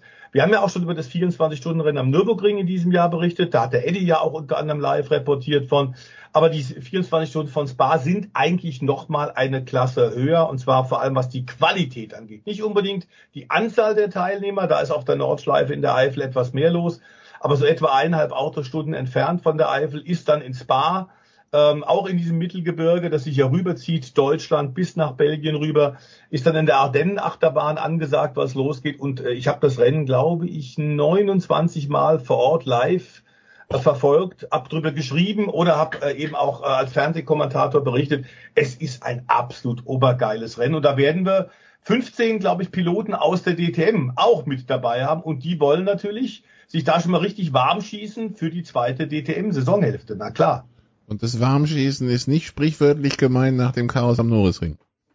Nein, das war schon was sehr Spezielles. Das hat der Kurs natürlich auch ein bisschen in sich. Hängt aber, glaube ich, wir hatten es ja auch schon analysiert hier bei Sportradio. Äh, ja, das hängt sicherlich auch ein bisschen mit dem ABS zusammen, das aufgrund äh, des Kundencharakters dieser GT3-Rennserie in allen Autos drin sind. Und dieses ABS verleitet viele Fahrer dazu, zu sagen, ich bremse auf der allerletzten Rille, weil die Elektronik regelt es dann schon. Auch wenn das im Grunde ein Punkt ist, wie sagt man im Englischen, Point of No Return the latest of the late breakers und alle sind dann die spätesten der späten, der allerspätesten Bremser und irgendwann passt halt nicht mehr und dann knallt's.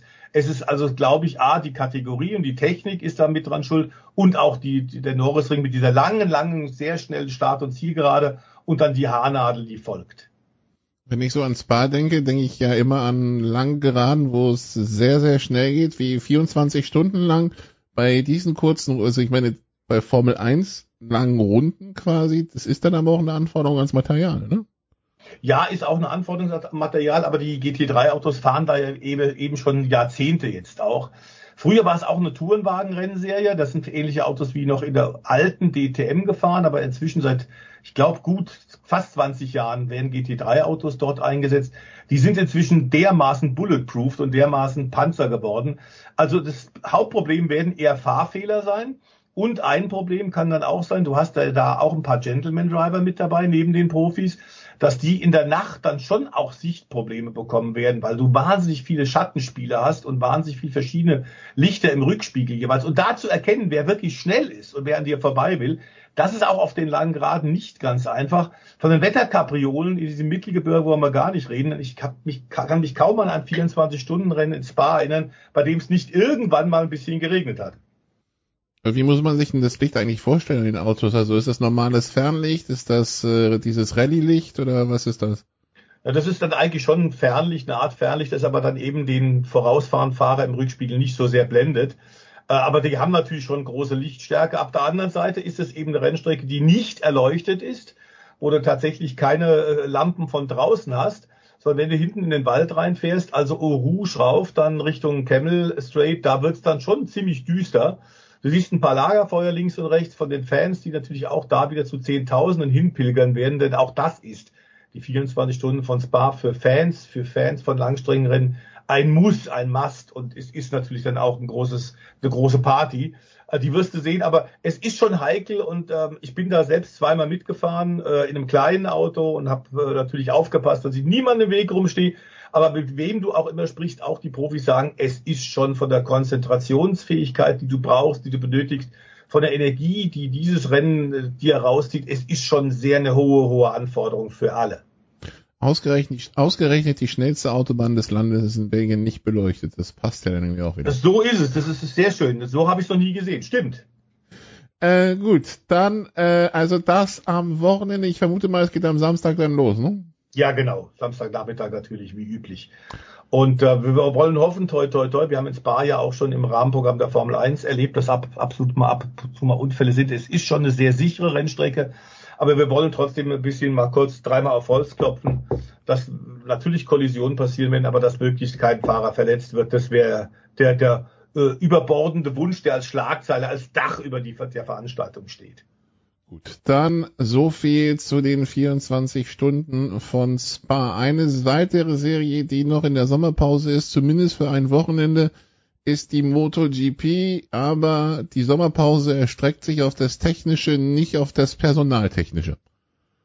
Ja, das stimmt. Ähm, Es wird natürlich klar die Sommerpause jetzt genutzt, ähnlich wie der Formel 1 oder ähnlich wie der DTM auch, um schon über das nächste Jahr sich Gedanken zu machen, ob Regeln angepasst werden müssen, ähm, ob Cockpits frei werden, ähm, wie sieht's aus, wer, welches Team hat, hat überhaupt noch Chancen, um die Meisterschaft mitzukämpfen oder kann sich schon auf 2023 jetzt schon konzentrieren, um dann äh, die, die, die Lücke zur Spitze äh, zu schließen. Das ist in der Moto, MotoGP natürlich nicht anders, wobei wir sagen müssen, das Fahrerkarussell ist in der Motorrad-WM in diesem Jahr sehr, sehr, sehr früh schon losgegangen und es gibt mehr Wechsel auf den Motorrädern als in den letzten Jahren zuvor, was auch natürlich ein bisschen mit der Unsicherheit zusammenhängt. Was ist mit Marc Marquez?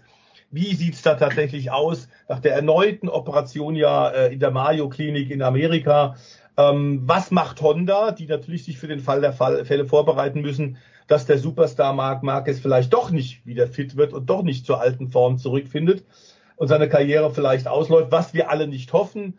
Im Übrigen die ersten Anzeichen, die ersten Zwischenmeldungen von Marquez sind, dass äh, diese neue letzte Operation ganz gut verlaufen ist, dass der Heilungsprozess im Rahmen des Erwartbaren fortschreitet. Die Ärzte, die ihn immer wieder regelmäßig untersuchen, sind zufrieden mit dem, den Genesungsfortschritten, aber keiner kann momentan sagen, wann der zurückkommt, ob, also ob er zurückkommt zunächst mal, dann wenn er zurückkommen kann, wann er wieder auf dem Motorrad ist und schon gar nicht, wann er auf dem Motorrad, dem Rennmotorrad, einem MotoGP-Bike ist, ob das noch in diesem Jahr sein wird.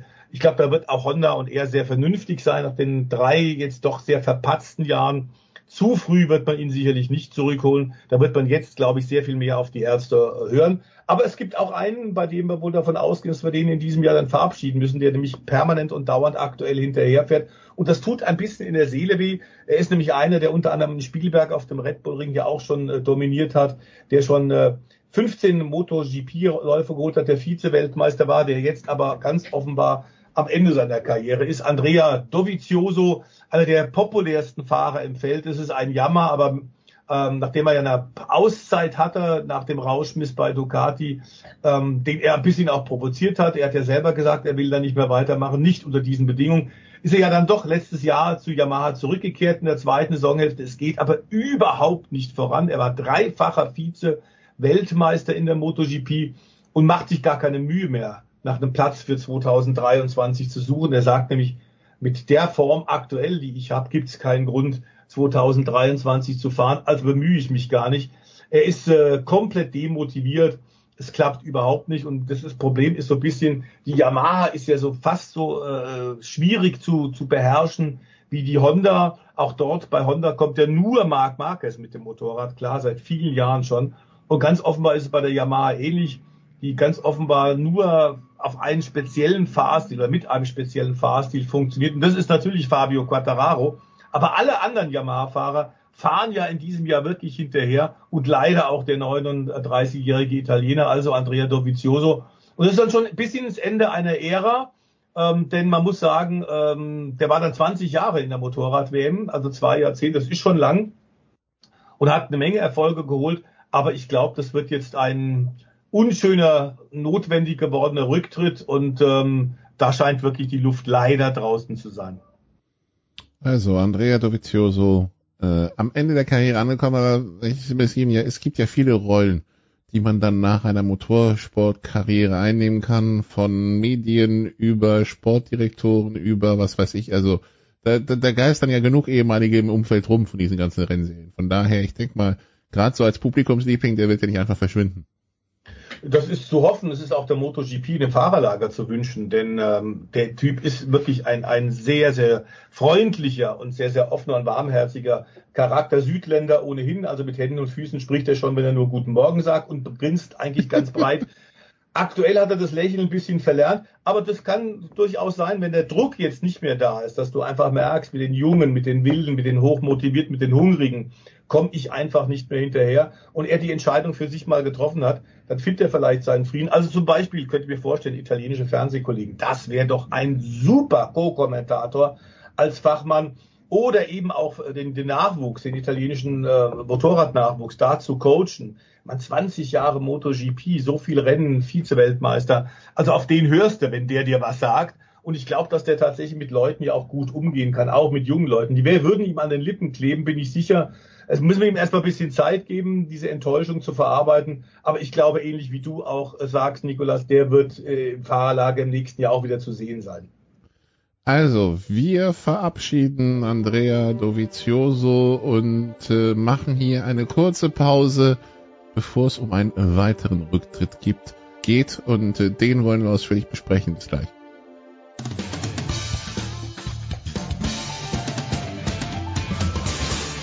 Bonjour, c'est Pierre Gerber, vous êtes sur Sport Radio 360.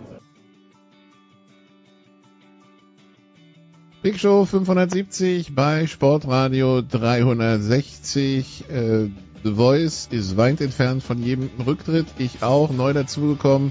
Stefan Ehlen, der glaube ich auch nicht zurücktreten will. Hallo Stefan. Servus, nein, nicht zurücktreten, nein.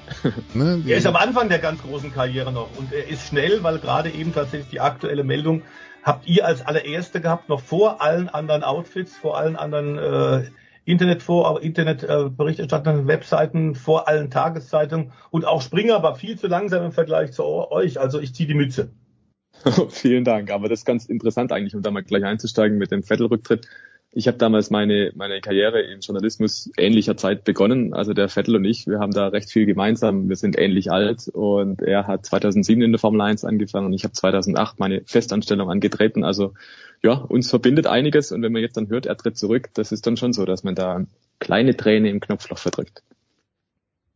Ja, äh, Sebastian Vettel hat sich zur Begeisterung aller heute ein Instagram-Account registriert und zur weniger Begeisterung alle dann als erstes drauf verkündet, Stefan, dass äh, ja nach der Saison Schluss ist mit ähm, mit Formel 1. Ähm, das ging jetzt natürlich durch äh, alle Ticker und alle äh, Twitter-Accounts und alle Medien und so weiter. Wir, wir sind Sebastian Vettel natürlich dankbar, dass die Meldung eine Stunde vor der Aufnahme kommt. Damit ist er schon ganz großer für den Respekt bei Sportradio 360, weil die meisten machen es zwei, drei Stunden nach unseren Aufnahmen. Ähm, aber Scherz beiseite. Stefan, wenn wir uns in zehn Jahren über Sebastian Vettel unterhalten, was wird dann geblieben sein, deiner Meinung nach? Und äh, ist es das Gleiche, was in Deutschland bleibt und was im Ausland bleibt? Also ganz nüchtern betrachtet muss man einfach mal festhalten, Sebastian Vettel ist einer der erfolgreichsten Formel-1-Fahrer der Geschichte. Ne? Der hat 53 Siege, glaube ich, wenn ich mich nicht ganz täusche. Mhm, das ist schon ja. mal eine sehr, sehr große Hausnummer. Damit ist er, glaube ich, unter den Top 3 oder Top 4. Top 3. Top 3 sogar, ne? hinter, hinter Schumacher und Hamilton. Das ist schon mal eine Ansage, also noch vor Alain Prost zum Beispiel und vor Ayrton Senna. Und dann ist er einer, der hat vier WM-Titel, auch das muss ihm erstmal einer nachmachen. Gibt nicht allzu viele viermalige Formel 1-Weltmeister, drüber sind dann nur Fangio und eben Schumacher und Hamilton.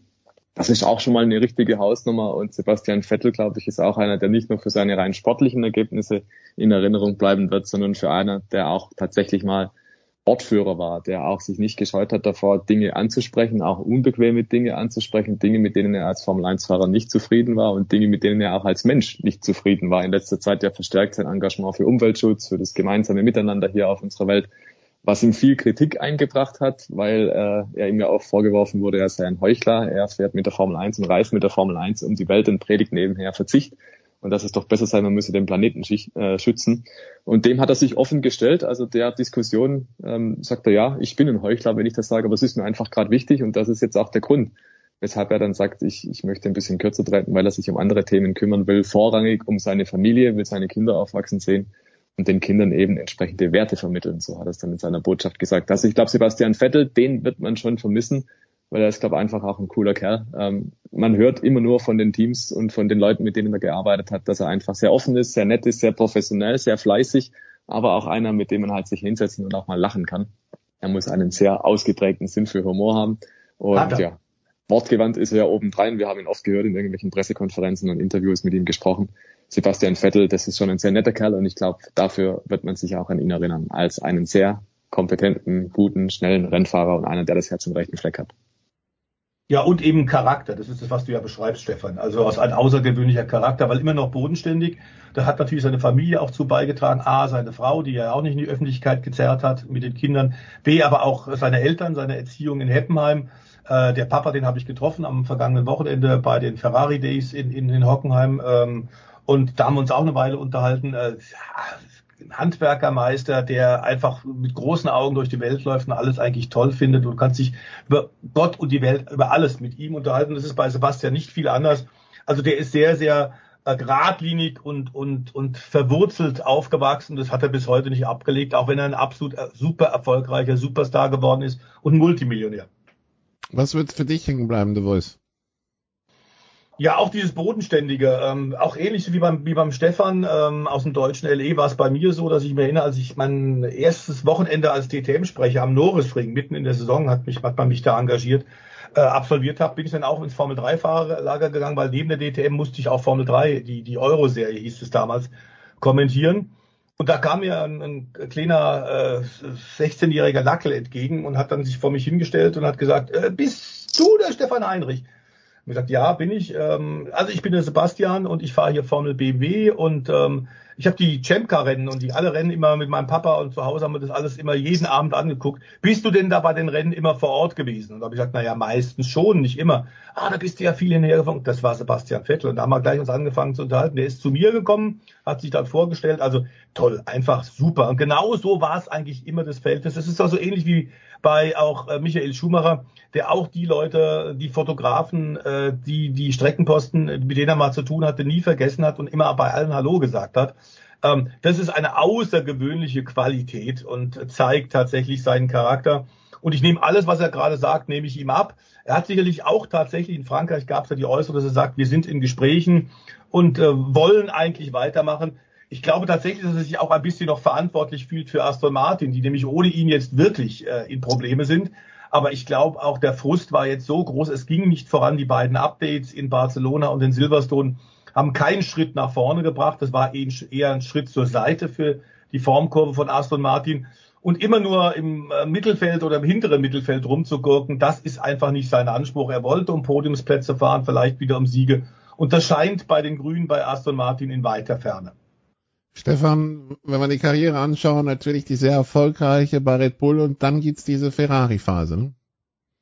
Ja, die Ferrari-Phase, da ist ja angetreten im Prinzip, um seinem Idol Michael Schumacher nachzueifern und halt auch mit der Traditionsmarke schlechthin Weltmeister zu werden. Und man kann Sebastian nicht vorwerfen, dass er es nicht probiert hätte. Er war nahe dran, mehrfach Es hat ihn dann oft genug Ferrari im Stich gelassen. Er hat auch eigene Fehler gemacht. Stellvertretend kann man, glaube ich, erinnern an Hockenheim 2018. Aber das ist für mich auch so ein Wochenende zum Beispiel. Ich war da vor Ort bei diesem Rennen als akkreditierter Journalist und habe das dann miterlebt. Man sitzt da im Fahrerlager in diesem Pressezelt und hat dann die Atmosphäre schon ziemlich am Ohr. Und am Samstag, da war zum ersten Mal seit dem Ende der Schumacher-Ära das Motorstrom proppevoll. Nicht so proppevoll wie damals in den 90ern, ne? aber es war einfach voll und der Vettel fährt in Ferrari auf Pole Position. Was meint ihr, was da los war? Und dann am Sonntag, am Sonntag dann Sachskurve bei Einsätzen im Regen, Vettel führt und haut das Auto raus und damit, wie wir rückblickend festhalten können, auch seine WM-Chancen dann. Aber das ist dieser Moment, der mir da auch so, so als prägend in Erinnerung geblieben ist es hätte auch klappen können. Ne? Es hätte genauso gut mal funktionieren können für Vettel bei Ferrari und es waren im Prinzip nur Nuancen. Also es waren viele, viele Höhen da. Er hat wirklich auch was gemacht aus Ferrari. Das war über viele Jahre auch ein schwieriges Umfeld. War es auch, als Sebastian Vettel dann dort war. Und äh, letztendlich hat es dann nicht geklappt. Ein bisschen unrühmlich, hauptsächlich für Ferrari war dann das aus, wie man dann den Vettel abserviert hat, um dann mit Charles Leclerc neu durchzustarten das fand ich unschön, wie man das gelöst hat, dass man ihm vor Saisonende dann mehr im Prinzip gesagt hat, so, du kannst gehen. Und ähm, das war nicht sehr schön und ich glaube, da war Vettel auch persönlich enttäuscht. Hat's aber Gentleman, der er ist und einfach ein ganzer Kerl, wie wir es gerade beschrieben haben, charakterlich stark, nicht hingeschmissen und gesagt, ihr könnt mich mal, sondern er hat gesagt, ich ziehe das einfach durch bis zum Schluss. Und so hat er es jetzt auch bei Aston Martin gemacht und dass er gesagt hat, okay, er wirft jetzt nicht irgendwie hin, sondern er fährt halt das Jahr noch zu Ende. Es überrascht mich insofern, muss ich sagen, weil er eigentlich einer ist, der Sachen zu Ende bringt. Und ich hätte mir schon erwartet, dass er dann sagt, okay, das Abenteuer Aston Martin hat er angetreten, um da wirklich auch nochmal aufzuzeigen, dass das jetzt sich, sich, noch, sich nicht so eingestellt hat. Okay, muss man hinnehmen. Ich hätte aber trotzdem gedacht, dass er den Willen hat, um zu zeigen, nächstes Jahr, komm, es geht nochmal einen Schritt nach vorne, es geht vielleicht regelmäßig in die Punkte oder vielleicht mal aufs Podium. Dass das nicht passiert ist, lässt wahrscheinlich auch tief blicken, ne? dass er bei Aston Martin nicht das gesehen hat oder nicht das Potenzial erkannt hat, was sie sich selber gerne wünschen.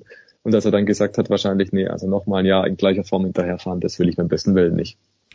Es ist ja schön, dass die, dass die Schlagzeile der Ferrari-Fahrer in Führung fahren, in Führung kriegen, haut er das Auto raus, auch nicht alt wird, aber da kommen wir später zu. Ähm, äh, jetzt ist er so ein Sitzfriede-Voice bei Aston Martin. Ähm, ja. Huh. Naja gut, also das ist insofern auch fair wiederum von Vettel, dass er sich jetzt tatsächlich vor der Sommerpause dem Team sagt, weil das Team jetzt Zeit hat zu reagieren.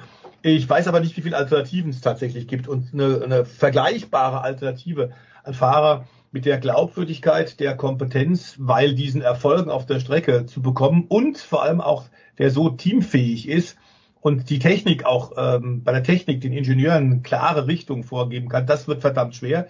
Ich sehe da nicht viel. Wir werden wissen ja, dass unter anderem Daniel Ricciardo auch bei McLaren ein bisschen wackelt. Aber der hat sicherlich nicht die gleichen Qualitäten. Ähm, es wird interessant sein, wie Aston Martin das löst. Geld haben sie momentan durch den saudischen Staatsfonds, werden weitere Millionen in die Kasse von Aston Martin gespült. Da hat Lawrence Stroll das, glaube ich, ganz clever gemacht. Er scheint ein guter Geschäftsmann zu sein, aber ich weiß nicht, ob er vom Motorsport genug versteht. Klar ist auch, sie rüsten ja schon seit zwei Jahren das Team auf. Es werden äh, neue äh, Simulationsprogramme entstehen, es wird neuer Windkanal gebaut, aber das dauert alles. Das ist in ein, zwei Jahren eben nicht gemacht. Sie haben viele Experten auch von anderen Teams abgeworben, aber die in eine große Mannschaft von 800, 900 Personen so zu integrieren, dass es keine Reibungsverluste gibt, dass die Rädchen ineinander greifen, das ist ja die ganz große Kunst. Und das ist das große Problem, vor dem alle, alle Spitzenmannschaften stehen. Ähm, Mercedes hat es äh, in den letzten Jahren hervorragend hinbekommen, Davor war es Red Bull in der Zeit nämlich mit Sebastian Vettel, als es äh, vier Jahre äh, im Grunde keine Chance gab, die zu knicken und die äh, zu stellen und zu schlagen. Und davor war es dann tatsächlich Ross Braun, Jean Todt und Michael Schumacher, die diese Erfolgsära bei Ferrari über Jahre haben hochhalten können. Das, bei Aston Martin wird das auf jeden Fall noch dauern. Ob die das jemals vergleichbar hinkriegen werden, sei in die Sterne gestellt. Aber es war, glaube ich, jetzt einfach Sebastian zu lang der Weg dorthin. Und ähm, wie Stefan schon sagt, der hat natürlich Insider-Informationen viel besser als wir. Wenn da tatsächlich der, der Glauben ihm abhandengekommen ist, dann hat das seine Gründe. Aber tatsächlich ist natürlich der Rücktritt von ihm, wird den Fahrermarkt jetzt ein bisschen neu anfachen und wird eine neue Dynamik reinbringen. Äh, wir haben ja schon oft gesagt, dass es leider so ist, dass wir äh, keine Chancen für junge Fahrer haben. Das wird Aston Martin nicht helfen, aber vielleicht gibt Sessel rutschen. Und äh, ich finde es tatsächlich schade, dass Leute wie Oscar Piastri nicht reinkommen, dass Nick de Vries im Grunde keine Chance gehabt hat als Formel E Weltmeister. Ähm, das ist ein großes Problem und vielleicht tut sich da jetzt ein bisschen was. Ich bin mal gespannt. Die nächsten Wochen und Monate werden, werden, werden ordentlich spannend sein und Stefan, Christian Nimmervoll und uns alle ordentlich äh, in Atem halten, weil wir da einfach mal abwarten müssen, was da passiert. Gut, also wir ziehen Bilanz. Bisher sind es 289 Rennen für Sebastian Vettel. 10 können noch dazukommen. Wären also 299, bisher 53 Siege, 36 Mal Zweiter geworden, 33 Mal Dritter, 57 Mal auf Pole Position gestanden, 38 Mal die schnellste Rennrunde erreicht, 3076 WM-Punkte geholt und viermal Weltmeister geworden äh, in 15 Jahren Formel 1. Das kann sich ja durchaus alles sehen lassen. Und äh, ja, so viel also zur Bilanz von Sebastian Vettel. Ja, dann schauen wir äh, auf das Geschehen am Wochenende in Frankreich. Und ich habe es ja schon angedeutet, Stefan. Ähm, man hat ja auch so ein bisschen das Gefühl, also das Ferrari-Tape der Saison, der Ferrari-Saisonrückblick sah am Anfang der Saison gut aus. Inzwischen haben wir schon das Gefühl, irgendwann können wir das Ding zu Pleiten, Pech und Pan schicken, oder? Ja, ich habe zwischendurch auch schon an Nonstop-Nonsens gedacht, weil ähm, die Älteren werden vielleicht noch wissen, um was es da geht. Weil es ist wirklich eigentlich ein Hühnerhaufen, was bei Ferrari da gerade stattfindet. Am Funk ständig ist man unentschlossen, weiß nicht so richtig, was man macht. Dann trägt der Seins gerade einen Zweikampf aus und es wird aber an die Box geholt und so. Also es wirkt ein bisschen sehr konfus, was da vor sich geht. Und man würde sich wünschen, dass es einen starken Mann gibt an der Boxenmauer, der mal sagt und Tacheles redet, so läuft's jetzt. Aber das ist Mattia Binotto nicht. Das haben wir ja auch schon öfter thematisiert. Mattia Binotto als Teamchef und als sportlicher Verantwortlicher, technischer Leiter, das ist einfach zu viel für ihn und er hat den Laden irgendwo nicht im Griff. Und dann kommen jetzt auch noch individuelle Fehler dazu, nicht nur bei Carlos Sainz bei vorherigen Rennen, sondern jetzt auch bei Charles Leclerc, der in Führung liegenden Rennen wegschmeißt. Das kannst du halt auf dem Niveau nicht leisten. Und der Charles Leclerc hat dann vollkommen recht, wenn er selber sagt, so wirst du am Ende nicht Weltmeister. Das kann man nur unterschreiben. Ferrari hat endlich mal ein Auto, das richtig schnell ist, aber die Zuverlässigkeit stimmt nicht, die Fahrer machen Fehler und ja, der Kommandostand wirkt halt auch nicht souverän. Also wenn sich dann Mattia Benotto hinstellt und sagt, ja, strategisch sind wir gut unterwegs, dann weiß ich nicht, in welcher Welt er lebt, aber ich habe eine andere Formel 1-Saison bisher gesehen. Ich zähle die Punkte, nee, ich hätte noch nicht vor dem Rennen in Frankreich nach unserem genauen Rückstand gefragt, hätte ich es nicht gewusst, weil ich nicht darauf schaue, The Voice, vielleicht sollte er das mal tun. Ja, der Stefan hat es gerade wunderbar zusammengefasst. Äh, Es gibt einen guten Grund, warum anderen Teams äh, diese Verantwortung, die sich bei Ferrari in der Person Matteo Binotto bündeln, warum die auf verschiedene Schultern verteilt sind. Ich glaube, der tut sich damit einfach keinen Gefallen. Es ist im Grunde auch ein Einräumen, dass es äh, äh, zu viel Ärger intern auch gibt, äh, dass er sagt, er kann einem anderen offenbar nicht so sehr vertrauen, dass er es dann jetzt doch lieber selber macht. Ähm, Selbstkritik ist ihm fremd, ist es völlig klar, wenn, wenn, wenn Binotto vor die Kameras tritt und vor die Mikrofone, muss er natürlich irgendwie Durchhalteparolen abspulen, das ist ja klar.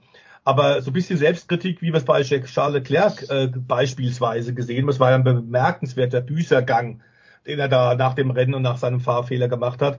Also nach so vielen Unforced Errors müsste man eigentlich bei Ferrari tatsächlich auch in der Öffentlichkeit dazu stehen.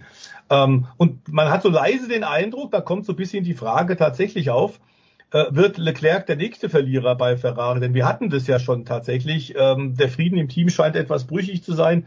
Der Teamgeist funktioniert nicht richtig.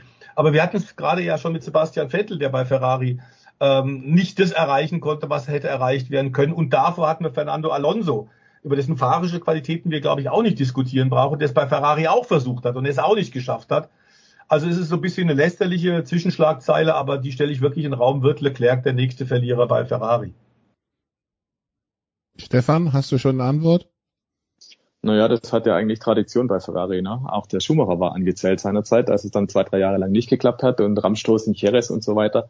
Ähm, da hat man dann aktiv auch mal nach Alternativen die Ausschau gehalten und es hat dann im Prinzip gerettet, dass der Schumacher mit seiner Einstellung und mit seiner Erfahrung tatsächlich auch dann die Siege endlich geholt hat und man dann gesehen hat, irgendwann es geht voran.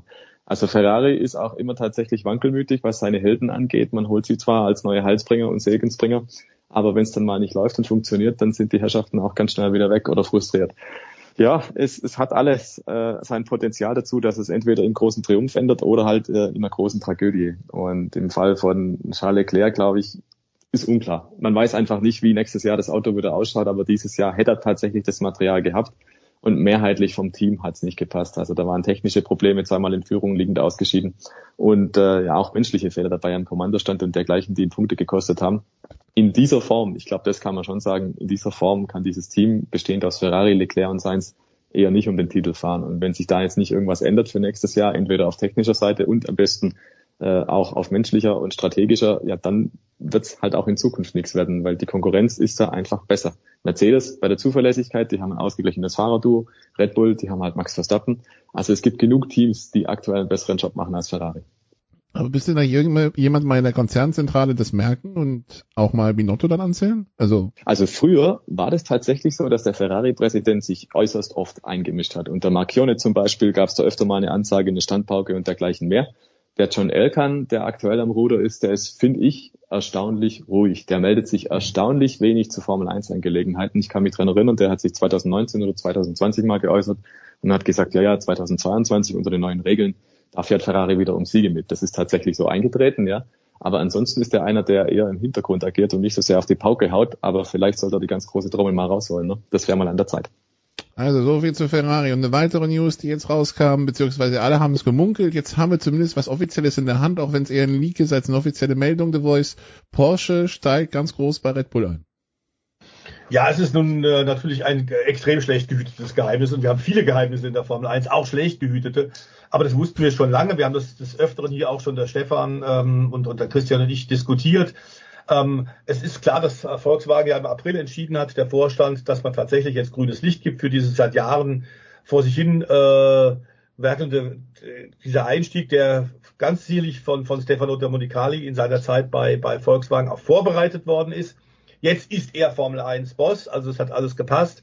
Klar ist aber auch, dass äh, es eigentlich ähm, im, ich glaube, bis Ende Juni eine Entscheidung geben sollte zur Motorenformel, die ab 2026 gilt.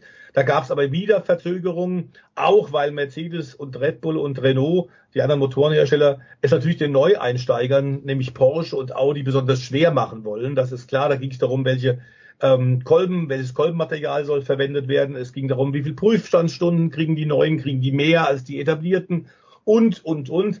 Und da wurde natürlich politisch hin und her gezerrt, das ist klar. Äh, man will natürlich die neuen Marken haben. Das ist für die Formel 1 in ihrer Boomphase jetzt auch von entscheidender Bedeutung, solche Kultmarken tatsächlich wie Porsche oder wie Audi in die Formel 1 zu bekommen. Es würde einen weiteren extra Schub geben. Ähm, aber klar ist auch, ähm, man hat offenbar großen Respekt vor dem, was Volkswagen-Konzern, was Porsche und Audi zusammen imstande zu leisten imstande sind, nämlich diese neuen Hybridmotoren zu bauen. Und man will denen Stolpersteine in den Weg legen. Das ist ein bisschen kurzfristig gedacht, ähm, denn eigentlich äh, ist eh klar, es ist ein neues Projekt, es sind neue Motoren. Und wenn du jetzt schon die aktuelle Generation der Hybridmotoren im Griff hast, wie diese drei genannten Hersteller, ähm, und die äh, Deutschen, die kommen werden, in jedem Fall einen Lernprozess haben werden, dann würde ich durch klein kleinkarierte Aktionen nicht vielleicht sogar diesen möglichen Einstieg verhindern. Äh, das ist ein bisschen bisschen doof und ich verstehe es nicht so ganz. Aber klar ist, dass jetzt ganz offensichtlich eine Entscheidung per Voting getroffen sein muss. Ich glaube, Stefan sieht es wahrscheinlich ähnlich, denn Porsche wird 50 Prozent von Red Bull nur dann übernehmen und das scheint tatsächlich passiert zu sein ähm, wird er nur einsteigen als gleichwertiger Partner auf Augenhöhe, wenn die tatsächlich eine Garantie haben, wie die Motorenregeln ab 2026 konkret und definitiv aussehen werden. Und es ist eine tolle Nachricht. Wir haben ja lange schon gewartet. Wir hatten auch gedacht, beim großen Preis von Österreich, äh, beim Heimspiel von Red Bull wird das veröffentlicht werden. Da ging das eben noch nicht. Jetzt ist es ein bisschen durchgesickert, ähm, weil es eine Veröffentlichungspflicht bei, bei äh, gewissen Behörden gibt. Und da ist jetzt rausgekommen, Porsche hat also tatsächlich 50 Prozent von Red Bull übernommen. Bei Audi ist noch nicht ganz klar. Da find, befindet man sich in Verhandlungen mit dem Alfa Romeo-Sauber-Team, ähm, dass sie damit als Motorenhersteller einsteigen. Ähm, das wird jetzt die nächsten Wochen zeigen. Aber diese erste Nachricht ist schon mal äh, eine gute Nachricht, vor allem aus deutscher Sicht. Wenn wir jetzt schon mal ein Vettel verlieren als Aushängeschild in der Formel 1, ist es gut, dass deutsche Hersteller sich wieder in der Formel 1 äh, mittelfristig engagieren. Das ist eine tolle Nachricht. Und jetzt, Stefan, ganz kurz, am Wochenende ist Ungarn, was können wir da erwarten? More of the same. Also ich glaube, Ferrari, Red Bull, das ist aktuell die Spitze einfach. Der Ferrari, der wirkt eigentlich bei den Kurven immer ein bisschen besser aufgestellt. Der Red Bull hat einen Vorteil beim Topspeed. Der Mercedes ist noch nicht ganz dran. Also wir sehen ein ähnliches Rennen wie in Frankreich. Vermutlich mit Vorteil für Ferrari. Aber bei Ferrari wissen wir auch, das hat so ein paar Fragezeichen dran, fahrerischer und strategischer und technischer Natur. Insofern, ja, ich tippe auf Carlos Sainz, der ist gerade echt in Form.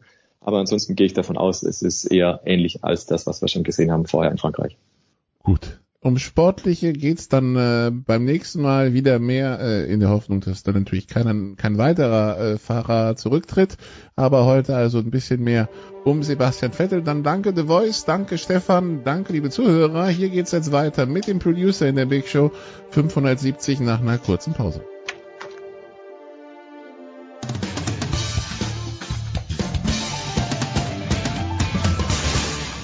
Hallo, Herr Roskow, Tischtennis-Bundestrainer und ihr hört Sportradio 360. Ja, Big Show 570, ja. Danke, Nicola. Kaiser ist back in Germany und äh, wie sehr schmerzt das, Sebastian, dass du nicht mehr jeden Tag französischen Käse oder was auch was was isst du eigentlich an, äh, bei der Tour? Du bist ja eigentlich ein, ein Gourmet, ein Feinspitz. Genau, genau, genau. Also ich habe mir da einiges abgeguckt von dem äh, geschätzten Kollegen Andreas Zellmer, der äh, vor, glaube ich, drei oder vier Jahren seine letzte Tour gefahren ist und der ist immer mit, äh, das mache ich nicht, aber der ist immer mit äh, Hotel- und, und Restaurantführer gereist. Hm.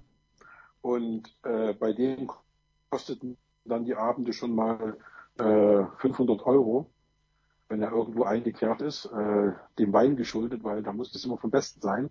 Also ähm, ganz so verrückt bin ich natürlich nicht, aber äh, man guckt schon, dass man in gute Restaurants kommt, wenn man in Städten ist. Deswegen schaffe ich auch meistens in Städten, aber selbst in, in, in, in irgendwelchen Blutlägen ist es mir schon so gegangen, dass du in ein Restaurant kommst, dem einzigen im Ort, und äh, durch den auch nur eine schmale Straße führte. Und äh, Minuten später rückte da die halbe Tour de France ein, weil sich eben herausgestellt hatte, weil ich auch, ich habe auch einen Kollegen aus aus aus aus Belgien, ähm, der äh, auch was das Essen angeht sehr verwöhnt ist und immer einen sehr sehr guten Blick für für Restaurants hat. Also mit dem war ich äh, vor zwei Jahren in Lyon mal bei Paul Bocuse in, in einem seiner Restaurant, Restaurants essen. Also der lebt ja glaube ich nicht mehr, aber äh, zumindest firmieren die noch unter dem Namen Bocuse und das ist natürlich dann was ganz Edles und als, spätestens als der dann in diesem Kuhdorf da äh, das Restaurant betrat, wusste ich, hier muss es gut schmecken. Und äh, so war es dann tatsächlich auch. Und da guckt man schon so, dass man, wenn man in Städten ist irgendwo, äh, dann und die Auswahl entsprechend groß ist, dass man sich dann gute Läden am Abend raussucht. Das sei dir doch von Herzen gegönnt. So, Jonas Wingegaard, der Ja. neue, ja, ja, der neue Champion, hat, hat Folgendes gesagt nach der Tour de France. Wout van Aert ist der beste Rennfahrer der Welt. Ich neige ihm zuzustimmen. Was sagt Kaiser? Ja, zweifelsohne. Da gibt's glaube ich, auch äh, keine zwei Meinungen, weil Wout van Aert schlicht und einfach alles kann. Und das, also mir, ich, ich, ich, ich müsste jetzt echt gucken, wer mir einfallen könnte, der das auch konnte, was er kann. Also er kann Berge fahren, er kann sprinten und er kann Zeit fahren. Also das ist eine Kombination, das ist praktisch die äh, The Perfect ja, Storm. Perfect Storm, wie der Amerikaner Perfect sagt. Storm und das ist die eierlegende Wollmilchsau und also der ist der ist in der Tat der der der der rundum äh, Rennfahrer, wenngleich viele nicht für möglich halten, dass er auch auf Toursieg fahren kann, aber ähm, auch da hat Winkegaard gesagt, sie werden sich zusammensetzen im Team und wenn es eben nächstes Jahr von Wout van Aert äh, den Anspruch gibt, ich würde es ganz gern mal probieren, dann sagte, dann gehen wir eben vielleicht mit drei Kapitänen in die Hm. äh, Tour de France und äh, gucken halt mal. Also ähm, ich kann mir das nicht vorstellen, dass er auf Sieg fährt, weil dann müsste er irgendwo dann vielleicht doch Abstriche machen. Aber äh, im Team bringt es, glaube ich, auch mehr. Sie haben eh zwei Siegfahrer mit Rockets und Wingegaard und im Team bringt es, glaube ich, mehr, wenn sie dann noch so einen Etappenjäger haben, der sowohl in den Bergen als auch im Zeitfahren als auch in den Sprints gewinnen kann. Und ich glaube, drei Etappensiege hat er jetzt geholt bei dieser Tour. Also ähm, den kann man, glaube ich, mit Geld gar nicht genug bezahlen. Ist er nicht ein bisschen zu schwer? Also müsste er nicht, sagen wir mal, fünf Kilo weniger haben, dass er in den Bergen wirklich mit Pogacar, mit Wingegaard mitfahren kann. Na, kann er ja, hat er ja bewiesen. Also der war, glaube ich, bei der einen Etappe sogar Zweiter oder so und also, also glaube ich schon, dass er das kann. Also ähm, er könnte es, glaube ich, nur noch besser, wenn er vielleicht fünf Kilo abnimmt. Aber dann wird es wieder im Sprint nicht mehr so Hm. richtig ziehen. Ja. Ne? Also ich glaube, der für, für das, was er machen will und was, was er machen kann, hat er derzeit die körperlich perfekten Voraussetzungen. Also ich wüsste jetzt nicht, wenn er sich jetzt körperlich irgendwie verändern würde, dann würde es von den drei äh, großen Themen, also Sprint, Zeitfahren und Berge, dann würde eines nicht mehr funktionieren. Ja, wahrscheinlich. Je nachdem, Das ist der in welche- Sprint wahrscheinlich am Ja, in ehesten. welche Richtung er sich Ja. körperlich verändert. Ja, Ne? Also er könnte jetzt auch noch aufbauen Muskeln, dann würde es aber in den Bergen wahrscheinlich nicht mehr funktionieren. Also das ist, äh, lass den mal so, wie er ist. Ja, ne, ich sage ja nur. So, macht's ja auch, dir macht's ja auch Spaß äh, zuzugucken. Das muss man ja auch sagen. Also wie der praktisch da gerade in den ersten Etappen, wo dann der äh, Wingegaard hinten dran war, weil er gestürzt war, wie der den Zug nach vorn gepeitscht hat und da praktisch den äh, als Lokführer den äh, Rocklitz, der da auch gestürzt war, am Straßenrand übersehen hat, weil er sich da auf einen Stuhl setzte von der Zuschauerin und seine Schulter wieder einrenkte und das Team ihm im Vorbeirauschen gar nicht mitbekommen hat. Und das ist schon äh, absoluter Wahnsinn, wie der da an den äh, äh, Ketten zieht und mit einem Expresstempo das Team nach vorne bringt. Also da muss man sagen, was der unterwegs auch für Arbeit geleistet hat. Man sieht ihn ja meistens nur im, im, im Ziel dann und jubeln und im grünen Trikot und so weiter. Aber was der unterwegs auch macht, also wer sich mal so eine Etappe da anguckt, wo äh, Jumbo Visma da richtig gearbeitet hat, das ist schon, das ist schon Wahnsinn und für mich nach wie vor das beste Team, auch wenn das offiziell beste Team von der Zeit her äh, Ineos Grenadiers war bei der Tour. weißt du, wer mir gefehlt hat im Nachhinein betrachtet, auch äh, Julien Alaphilippe. Allah Philippe, ja, ja. ja. Schon, oder? Also der hat den Franzosen wahrscheinlich auch gefehlt, weil irgendwie der ist der Einzige, der ein kleines bisschen Fantasie verbreitet für die Franzosen. Ja, hätte ihm vor allem gefehlt, wenn jetzt Christophe Laporte nicht noch kurz vor Ultimo den Ja. einzigen französischen Etappensieg äh, geschafft hätte. Also dann wäre natürlich die Grand Nation das zweite Mal nach 1999 wieder praktisch ohne Gesamtsieg und Etappensieg gewesen. Also praktisch das Nuller-Double. Und äh, das ist natürlich dann fast schon Majestätsbeleidigung für, für das Heimrennen. Und Alaphilippe war ja immer für zwei, drei Etappensiege gut.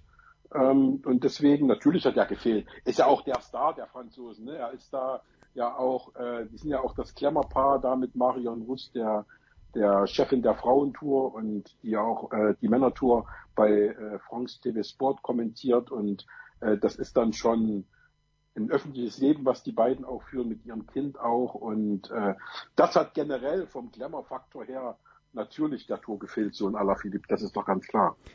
Und apropos, du hast ihn mir ja vor zwei Jahren in, in blühenden Farben beschrieben, oder waren schon drei Jahre. Wie, wo stehen wir denn jetzt mit Remco Evenepoel? Der ist doch mal gestürzt, schwer gestürzt, aber wo ist denn der gute Remco im Moment? Das ist eine äh, gute Frage. Also der ist, der, der, der galt damals tatsächlich als das kommende Talent. Vielleicht ist es halt ein Talent mit ein bisschen Spätstartermodus. Mhm. Ne? Also es waren ja andere, die eben schon, Bernal, glaube ich, mit 19 die Tour gewonnen, äh, Pogacar mit, mit 21 und 22 zweimal die Tour gewonnen. Also da gab es inzwischen schon welche, die da so ein bisschen an ihm vorbeigezogen sind. Und ja, man wartet halt noch. Also wahrscheinlich soll er dann ganz in Ruhe aufgebaut werden. Und äh, ja, da bin ich mal äh, gespannt, wann wir den mal richtig auf Sieg fahren sehen. Wobei man natürlich auch sagen muss, Quickstep, äh, das Team, für das er fährt, ist ja dafür bekannt, eher auf Siege zu gehen. Jetzt nicht Mhm, nur auf mhm. Gesamtsiege, sondern auf Siege. Also die haben pro Jahr so meistens so um die 60 Siege am Ende stehen und sind da immer die Mannschaft mit den meisten Erfolgen. Und äh, für die zählt halt schon wirklich seit Jahren fünf Etappensiege bei der Tour, die sie jetzt dieses Jahr auch nicht hatten, aber im Grunde genommen zählen die mehr als dann irgendwie ein Trikot oder so. Okay. Ja, apropos Trikot, du hast ja am letzten Mittwochabend haben wir gesprochen. Hast ja angekündigt, dass das mit dem Bergtrikot nichts werden wird für Simon Geschke, leider, weil natürlich Pogacar und Wingegaard äh, einfach zu schnell sein werden. Das hat sich dann leider am Donnerstag auf der letzten Bergetappe bewahrheitet. Aber irgendwie muss doch Simon Geschke trotzdem mit einem guten Gefühl in Paris eingefahren sein, oder? Naja, sagen wir mal so mit gemischten Gefühlen. Also äh, das ist ja ein bescheidener Junge und ähm, es ist natürlich so, der auch so erzogen ist, dass er nichts annimmt, was ihm nicht zusteht. und, äh, und ihn hat natürlich tierisch angekotzt, dass er dann, trotz dass er das Trikot offiziell nicht mehr hatte, äh, weil es ihm ja Wingegaard im Grunde genommen, ich sage jetzt mal übertrieben, ungewollt im Vorbeifahren Ja. Ne, Ja, musste er. Hat, war- Wingegaard hatte keine das andere ging- Wahl. Wingegaard musste ging ihn ging wegnehmen. ja gar nicht Ja, anders. ne? ja. Selbst wenn er es ihm hätte schenken wollen, es wäre gar nicht gegangen, weil Wingegaard musste ja die Tour gewinnen. Und einhergehend damit, das war nun mal diese verrückte Konstellation dieses Jahr, einhergehend damit musste er dann natürlich äh, praktisch die Punkte fürs Bergtrikot in den Zielorten und das war nun mal der Zielort bis zur vorletzten Bergwertung hat er ja geführt, Simon Geschke. So und dann war natürlich das Ding, wo die dann ganz nach oben äh, steigen, ne? und da war eben dann Schluss mit lustig und da äh, hat er sich dann halt für das Ziel dann mit den entsprechenden Punkten belohnt und die Führung übernommen im Bergtrikot. Das ist nun mal äh, der Gang der Dinge leider Gottes. Aber natürlich, ähm, Simon äh, hat ja noch auch gesagt, äh, den besten Bergfahrer, dem gebührt das Trikot und zurzeit ist es im Besitz des besten Bergfahrers und äh, insofern ist alles in Ordnung. Aber ich würde eben lieber gern in meinem Teamtrikot äh, weiterfahren, weil ich es einfach nicht mehr habe, das Bergtrikot. Es gehört mir nicht. Mhm. Ich schmück mich da mit fremden Federn, das will ich nicht so. Und es war ihm dann auch sichtlich unangenehm, als er dann praktisch am letzten Tag äh, in Paris vom Feld geehrt wurde, indem sie gesagt haben, komm Keule, du hast hier äh, neun Tage das Trikot getragen, die letzte Bergwertung, für die es einen Punkt gibt, die darfst du dir sichern und haben ihm praktisch da schon eine Tour d'honneur gemacht und haben ihn da 20 Meter vors Feld fahren lassen und äh, da ist er dann alleine praktisch unter dem äh, nicht sprichwörtlichen Applaus, sondern aber eben unter dem gedanklichen Applaus des Feldes durfte er dann allein über die Ziellinie vorne fahren äh, von dieser Bergwertung. Und äh, das zeigt eigentlich schon, was für einen Respekt auch Simon Geschke im Peloton genießt. Ne? 36 Jahre alt, seine beste Tour. Ähm, die, ja, der Hingucker schon seit Jahren mit seinem Vollbart. Ähm, auch einer, der da jetzt wenig Aufhebens drum macht, aber der eben als Veganer mit Sicherheit da auch für diese Bewegung ein bisschen was tun könnte und äh, da sagen könnte, Leute, äh, vegan heißt nicht körperlich abbauen, sondern ich kann da auch mit 36 plötzlich äh, Hochleistungen bringen, bis hin zum fast das Bergtrikot der Tour gewinnen. Also äh, da war schon ein bisschen was da und der ist mir dann begegnet, als ich dann das Ziel war und wir dann Richtung Siegerehren gegangen sind. Da kam er mir dann schon auf der Champs- Champs-Élysées entgegengeradelt mit einer Flasche Champagner in der Hand und äh, da habe ich dann zu ihm gesagt, Mensch, geht's wieder alles gut? Und da hat er schon wieder gelächelt und ich glaube, in dem Moment war er auch irgendwo dann äh, nicht stolz, aber schon äh, nicht ganz äh, nicht ganz so sauer wie noch äh, ein, zwei Tage vorher, dass er dann doch noch auf dem Champs-Élysées das Bergtrikot anhatte. Und für die Fans, ganz ehrlich, spielt das keine Rolle, ob dem das Ding gehört oder ob das ihm nicht gehört. Die wissen sowieso nicht so genau, die dazu gucken. Und äh, er bekommt oder die Trikotträger bekommen natürlich alle nochmal dann gesonderten Applaus und auch als er dann praktisch zurückgefahren ist, entgegengesetzt der Fahrtrichtung, da nochmal Richtung seines Teambusses. Und da gab es auch überall noch Applaus für ihn. Und er prostete dann mit der Champagnerflasche zurück. Und äh, ja, also das war mit Sicherheit dann auch letztendlich ein tolles Erlebnis. Und das Ding ist vergessen, dass er dann praktisch zwangsweise im Bergtrikot antreten musste, obwohl er es gar nicht mehr wollte. Ich sag dir, wie es ist, Sebastian, so wie du das beschreibst, das ist natürlich eine unheimliche Ehre, dass das Feld sagt, pass auf, Simon, du fährst jetzt 20 Meter vor uns, aber auf der anderen Seite erinnert mich das, wenn du in einem Restaurant bist und deine Lebensabschnittspartnerin sagt der Wirtin, übrigens, der Kaiser hat heute Geburtstag und plötzlich kommt die Wirtin rein mit der Torte, mit einer Kerze drauf und das ganze Lokal singt Happy Birthday to you. Ungefähr gleich peinlich. In meiner Einschätzung. Naja, das kommt auf an, was du für ein Typ bist. Andere Ja, und wenn du sagst, Geschke ist ein zurückhaltender Typ, dann muss ihm das ja genau, irgendwie okay. unha- unangenehm gewesen sein. Für ihn, für ihn war das mega unangenehm. Äh, und äh, letztendlich, ich glaube, mit dem Abstand, heute haben wir jetzt Mittwoch, ähm, wird er es, glaube ich, schon noch ein bisschen anders sehen und wird sagen, Mensch, toll, Eigentlich schon ganz gut. Dass, dass es dann gemacht haben und so. Aber in dem Moment war es ihm mit Sicherheit, das hat mir immer am Gesichtsausdruck angesehen, das wollte er, glaube ich, nicht so gerne. Gut, ein Wort noch zur aktuellen Thematik. Äh, am Dienstag ist bekannt geworden, Tadej Bogacar hat gesagt, er wird die Vuelta nicht fahren, er wird sich auf ein Tagesrennen oder auf die Klassiker, wenn da überhaupt noch welche kommen, die sind doch alle im Frühjahr, habe ich mir dann gedacht, als ich es gelesen habe. But anyway, Pogacar, Nee, nee, es gibt noch ein paar und es gibt noch die Weltmeisterschaft, die in diesem Jahr, ja, äh, okay. Klassiker San Sebastian gibt's noch. Also gibt noch ein paar Klassiker. Ah, ich weiß, San Sebastian hat, glaube ich, mal Gerhard Zadrobilek gewonnen. Der einzige Österreicher, Wer der jemals einen, ist, genau. ja, der einzige Österreicher, der mal einen Klassiker gewonnen hat. Das heißt, äh, und äh, die, das letzte richtig große Highlight äh, war es Neuseeland oder Australien, wo die WM stattfindet. Die ist in Australien dieses Jahr. Okay. Naja, auch spannend. Gut, Sebastian jetzt vor, ja. dass er das jetzt nicht fährt, das ist jetzt keine Überraschung, dass er die Vuelta Ja, nicht fährt. okay. Also das Nein. ist Sebastian, folgendes, pass auf. Ich habe äh, Being Jan Ulrich fertig geschaut, ich weiß, du hast auch gesehen und A hatte ich vergessen, dass Ulrich die Tour 1997 mit neun Minuten Vorsprung gewonnen hat, was, was komplett absurd ist. Aber ich denke mir halt immer noch, wenn Jan Ulrich besser beraten gewesen wäre und wenn, ich bin mir sicher, da hat es im Hintergrund Verträge gegeben und deswegen konnte es auch nicht machen, aber wenn sich Ulrich hingestellt hätte im Jahr 2001 und gesagt, pass mal auf da draußen, ihr, es ist schön, dass ihr mich alle anfeuert, aber ihr seid ein bisschen naiv. Man kann die Tour de France nur gewinnen, wenn man das, das, das und das nimmt. Und so ist es halt einfach. Ich mache nichts anderes, was die anderen gemacht haben. Das hat er verklausuliert gesagt. Ich glaube, dass nach drei Wochen in Deutschland den Ulrich wieder alle gefeiert hätten.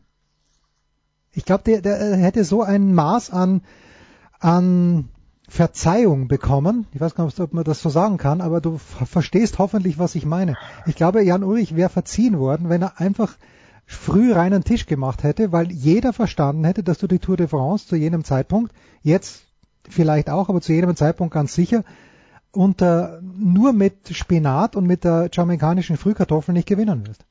Ja, aber dann hätten sie ihm sofort den Toursieg aberkannt, weil ja die ominösen acht Jahre noch nicht um gewesen wären, wenn er das 2001 gemacht hätte. Also dann wäre er heute nicht mehr Toursieger. Und äh, deswegen haben ja alle, die Doping gestanden haben, äh, das nur so lange gestanden, wie es ihnen nicht gefährlich wird. Okay. Also so dass sie im Grunde genommen alle ihre Erfolge, äh, Erik Zabel zum Beispiel, behalten konnten. Und äh, das, der hat ja auch dann etappenweise gestanden. Weil nach dem ersten, wenn er nach dem ersten, beim ersten Geständnis voll gestanden hätte, dann äh, hätte er, glaube ich, zwei Trikots oder so verloren. Also äh, von seinen Grünen, die er hat. Und deswegen, äh, das ist ganz schwierig zu sagen. Natürlich wäre wäre Ehrlichkeit immer am besten, aber äh, du hast ja gerade schon gesagt, äh, Jan Ulrich hat immer gesagt, ich habe niemanden betrogen und da, da hat er mit Sicherheit recht. Also er hat Ja, also im Feld, sagen wir so, im Feld hat er Ja. niemanden, im Feld hat er Feld niemanden er betrogen. Niemanden, Im Feld hat er niemanden betrogen, weil er hat einfach nur Waffengleichheit hergestellt. Und äh, das ist mit Sicherheit eine Geschichte, über die sich ja abendfüllend, auch Abende füllend diskutieren lässt. Das ist immer noch, finde ich, ein ungeheuer spannendes Thema, auch wenn man sich dann Geschichten aus den von den Leuten, von den Protagonisten der damaligen Zeit anhört. Ähm, das ist schon alles ungeheuer spannend und ja, ähm, vielleicht hat er es machen sollen, vielleicht hat er es nicht machen sollen. Er hat's Vielleicht nicht hat gemacht, über- ja. Ja. Er hat es überhaupt nicht gemacht. Vielleicht hat er es eben mit dem Abstand 1997 hat er gewonnen, dann hätte er theoretisch 2005, 2006 gestehen können. Also äh, dann hat das Trikot auch behalten. Also das sind alles so Sachen, ja, wie man es macht, macht man es falsch. Also äh, es ist jetzt von ihm bislang nichts gekommen. Ich finde auch, er sollte es halt einfach mal klar sagen.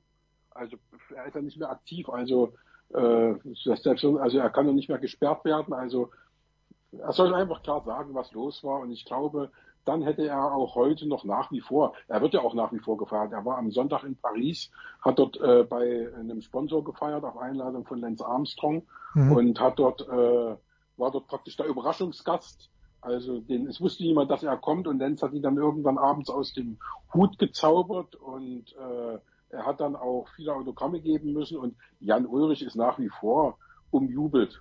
Also da gibt's da gibt's kein Vertun, ähnlich wie Boris Becker. Wenn Boris Becker irgendwo hinkommt, ist der auch noch Ja. umjubelt. Ja. Also das wird auch so bleiben und äh, daran würde auch, wenn jetzt angenommen ein Dopinggeständnis kommen würde von ihm, das würde nichts ändern. Der könnte dann zwei Wochen später zum nächsten Radrennen gehen und würde genauso um Autogramme und äh, Fotos gefragt werden wie davor. Also Ja, das wäre es hat, es hat mittlerweile auch, glaube ich, der Letzte kapiert, dass es nicht einen Dopingsünder gab, sondern es gab vielleicht einen, der nicht gedopt hat im ganzen Feld. Keiner weiß, wer es ist, aber, äh, aber es werden mit Sicherheit auch welche sauber gefahren sein. Aber alles, was äh, irgendwie ganz vorn war und Leistung gebracht hat, im Sinne von äh, Trikots gewinnen, Etappen gewinnen und äh, äh, richtig an den Ketten ziehen, um für, für, für den Kapitän da zu sein.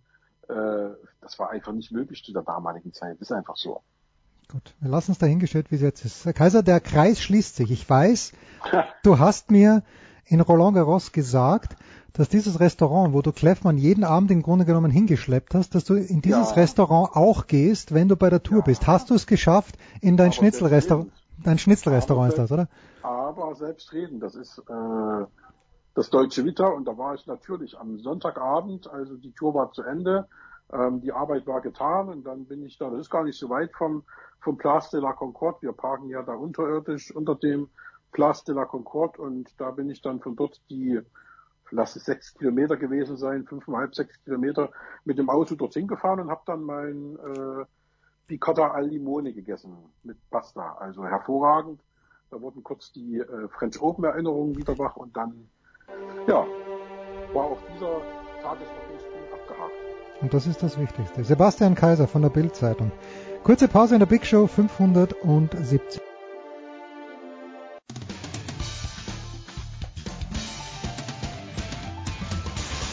Grüß euch, hier spricht Hans Kranke und ihr hört mir auf Sportradio 360, dem Sportsender.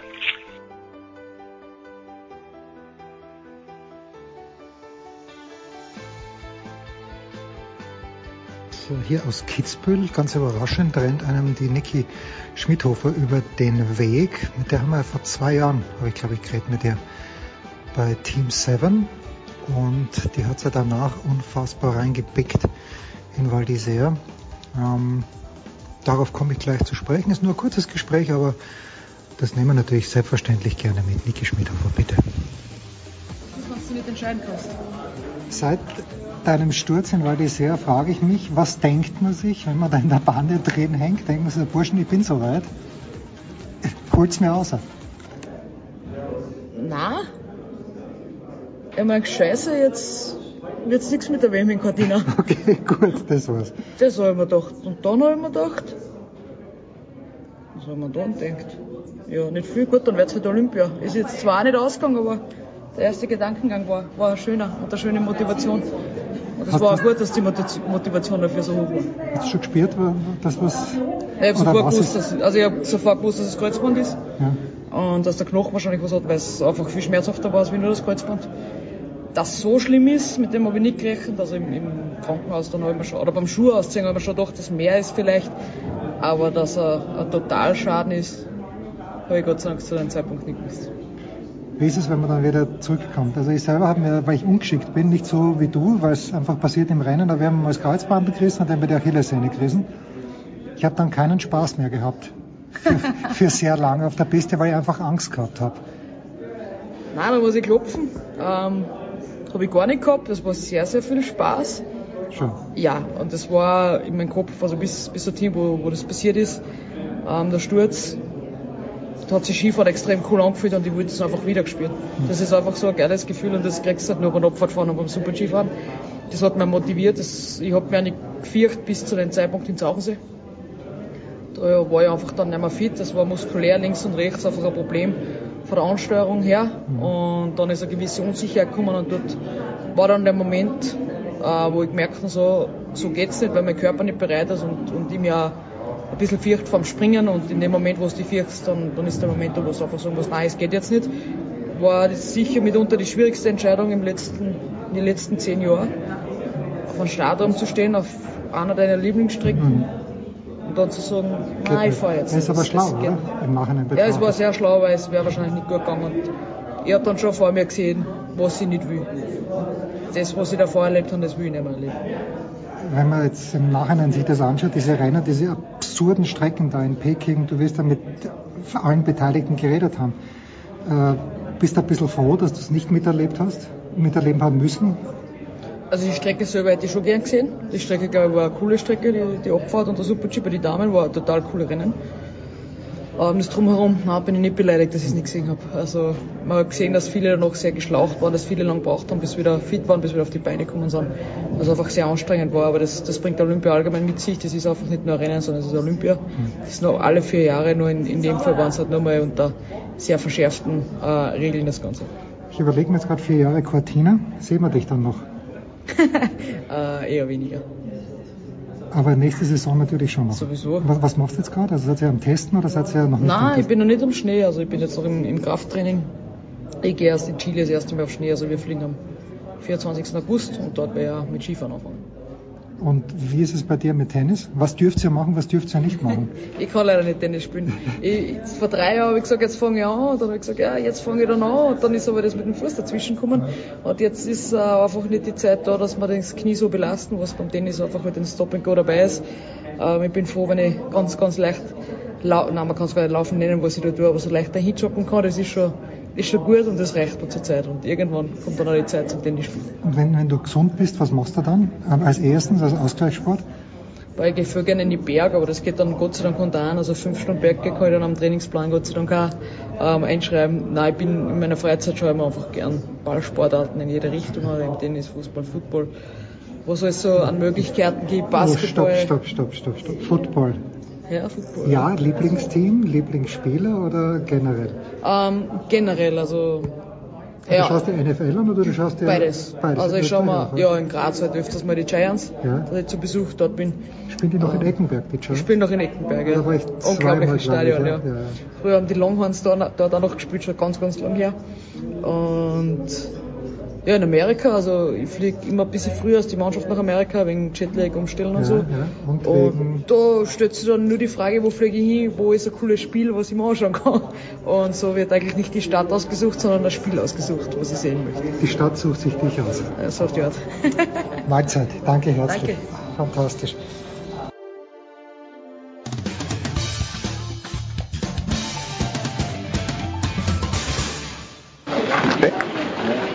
Hallo, hier ist Thomas Müller und Sie hören Sportradio 360.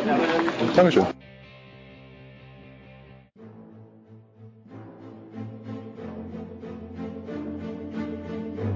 Das sind die Power Rankings von Sportradio 360.de. Wer hat sich in den letzten sieben Tagen am heftigsten an einer Kugel gestoßen? Wer ist mit wem am schnellsten Schlitten gefahren?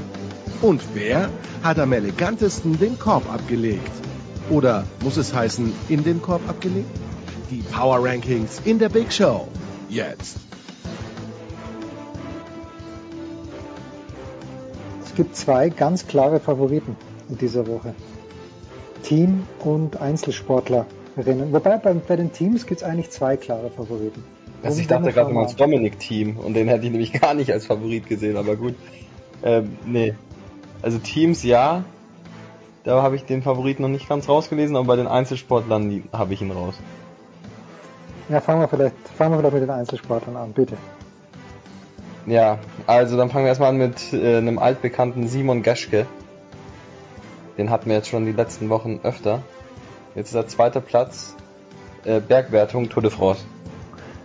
Ja, also Kaiser hat es ja vorhin gerade beschrieben, das Feld hat seine Leistung auch anerkannt und nur weil jetzt das Bergtrikot nicht gewonnen hat, aus bekannten Gründen, ist ja klar, dass der Pogacar und der Wingegaard, also Wingegaard hat dann das Bergtrikot gewonnen, ist ja völlig logisch, dass das Geschke, dass die zweite, der zweite Platz in der Bergwertung immer noch eine gigantisch gute Leistung ist. Also er muss auf jeden Fall, auf jeden Fall mit dabei sein.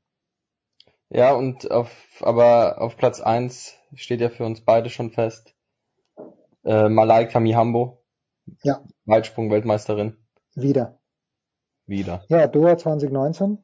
Olympiasiegerin ist sie geworden. Sie wird auch die Europameisterschaften aller Voraussicht nach gewinnen. Wahrscheinlich wieder mit einem absoluten Nervenkitzel, wo sie dann den dritten Sprung auf 7,2 Meter zwei setzt, damit sie überhaupt in den Endkampf kommt. Aber ja, Malaika Mihambo muss auf eins sein in dieser Woche, weil sie natürlich das deutsche Leichtathletikteam rausgerissen hat. Julian Weber wollen wir nicht unerwähnt lassen. Vierter Platz im Speerwurf. Dann Niklas Kaul nach einem ja, überschaubaren ersten Tag noch Sechster. Ja, natürlich Damon Warner ist rausgeflogen, also eigentlich Siebter. Aber Malaika Mihambo, da können wir uns darauf einigen, äh, müssen, müssen wir, da müssen wir gar nicht weiterreden, die ist auf Platz eins bei den Einzelsportlern in dieser Woche. Also, aber denn, dann mache ich wenigstens die, die, die, den dritten Platz noch voll. Mit Patrick Franziska, der die neue Nummer Bitte. 11 der Tischtennis-Weltrangliste ist, weil er Malong geschlagen hat. Und Malong ist doch so der Beste, oder? Ja, Malong ist irgendwie so eine Volllegende, habe ich gelesen in der Süddeutschen Zeitung. Ja, ich, Ähm, ich habe auch irgendwas mitbekommen, dass er also überall als, als einer der ganz, ganz Großen gehandelt wird. Ja, und äh, der äh, Demi Ovtcharov ist ja nach wie vor der beste Deutsche, Neunter in der Weltrangliste, aber der hat eben gegen Malong nie gewinnen können. Und deshalb ist das schon bemerkenswert. Und wir nehmen jetzt am Mittwoch um 23.08 Uhr auf. Müssen wir, glaube ich, schon noch Alexandra Popp mit reinnehmen. Ja, gerade ist ja gerade ganz frisch. Zwei Tore, Finalanzug und äh, ich glaube äh, den also Spielerin des des Spiels geworden. Zu Recht natürlich. Kapitän, Kapitänin, also ähm, Ja, viele Sachen, gut. die sie da. Also ich ich habe nie, ich habe nicht viel gesehen, aber die zehn Minuten, die ich gesehen habe, äh, hat Frankreich auf ein Tor gespielt.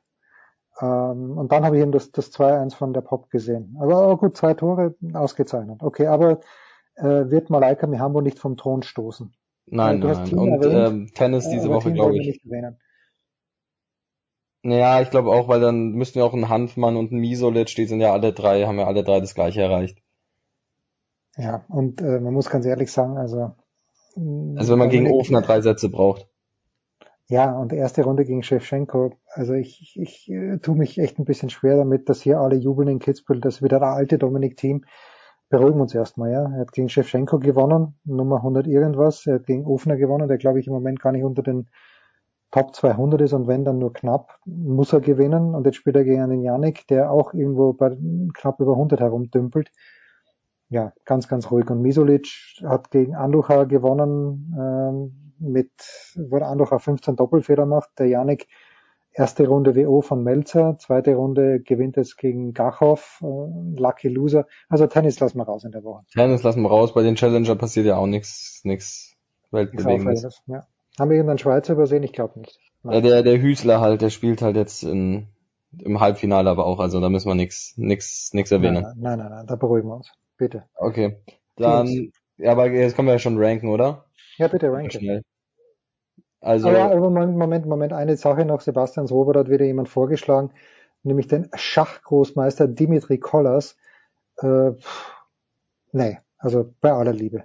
Schach bitte dann, wenn ein Deutscher äh, Magnus Carlsen schlägt, sollte Magnus Carlsen jemals wieder zurück an das Board kommen, aber dann, dann, dann sprechen wir über, über Schach in den Power Rankings. äh, gut, also es ist Schach bei, in, äh, bei beim Sportradio 360 Ranking als als Sport Ja, wir, akzeptiert. wir, haben früher mal, da hat sich Nikola wirklich die Mühe gemacht und hat sich auch super vorbereitet.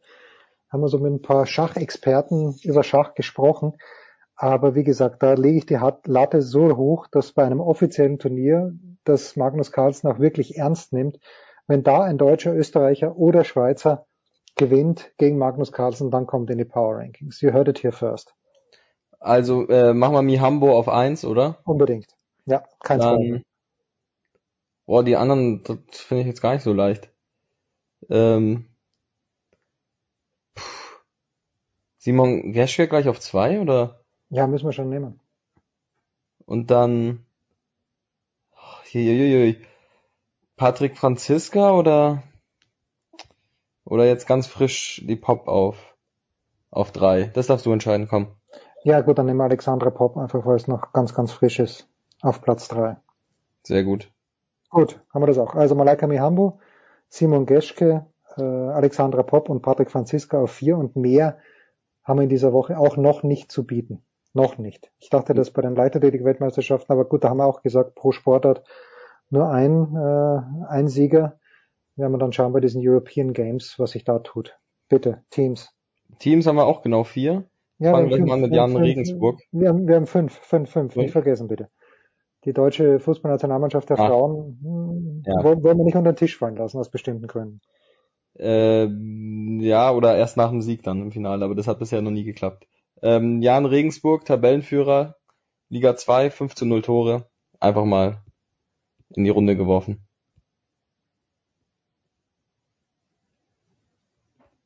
Akzeptiert, ja. Ja, okay, das war's schon. Gut. Ähm, dann, ich dachte, da kommt noch mehr. Jetzt haben wir die Bronze, 4x100 Meter Sprint der Frauen. Ja, bleiben wir, bleiben wir doch ganz kurz, da, zur Bronze kommen wir gleich. Aber beim Fußball haben wir eben dann die deutsche Frauenfußballnationalmannschaft, Finalistinnen jetzt bei der Europameisterschaft in England nach dem 2-1 gegen Frankreich. Sehr, sehr valider Kandidat. Und ähm, wir haben auch Rasenball Salzburg, finde ich. Muss Ja, aber die sind ja gar nicht Rasenball, oder? Die dürfen ja Red Bull heißen. Die dürfen Red Bull heißen, ja. Nein, Das ist ja auch nur ein ganz schlechter Scherz von mir.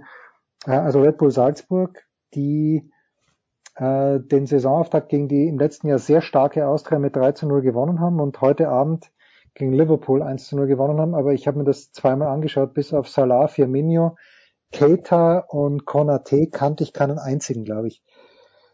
Der für doch der neue Stürmer, den sie da um großes Geld gekauft haben, dessen Namen ich vergessen habe, der Nunez. hat auch gespielt. Ja, genau, der hat auch gespielt. Aber ja, Salzburg gewinnt eins. Das ist natürlich irre, irrelevant, aber wenn wir schon über Power sprechen, dann sind die Salzburger in Österreich quasi unerreicht. Ja, und äh, Leipzig hat es ja geschafft, 5 5-0 zu verlieren gegen Liverpool. Ja, ja, das Also, war. aber ich glaube, beim Fußball müssen wir die, müssen wir die Nationalmannschaft nehmen. Beim Ja, auf jeden Fall. Ja, Gut. überhaupt keine Frage. Überhaupt keine Dann- Frage. Kann, kann, gibt's da noch Unklarheiten? Könnte irgendjemand die Finalistinnen, noch Finalistinnen in der nächsten Woche vielleicht Europameisterinnen gefährden? Bei, in unserem Ranking jetzt. In unserem Ranking, ja. Ähm, das Kanu Slalom WM Gold im Team.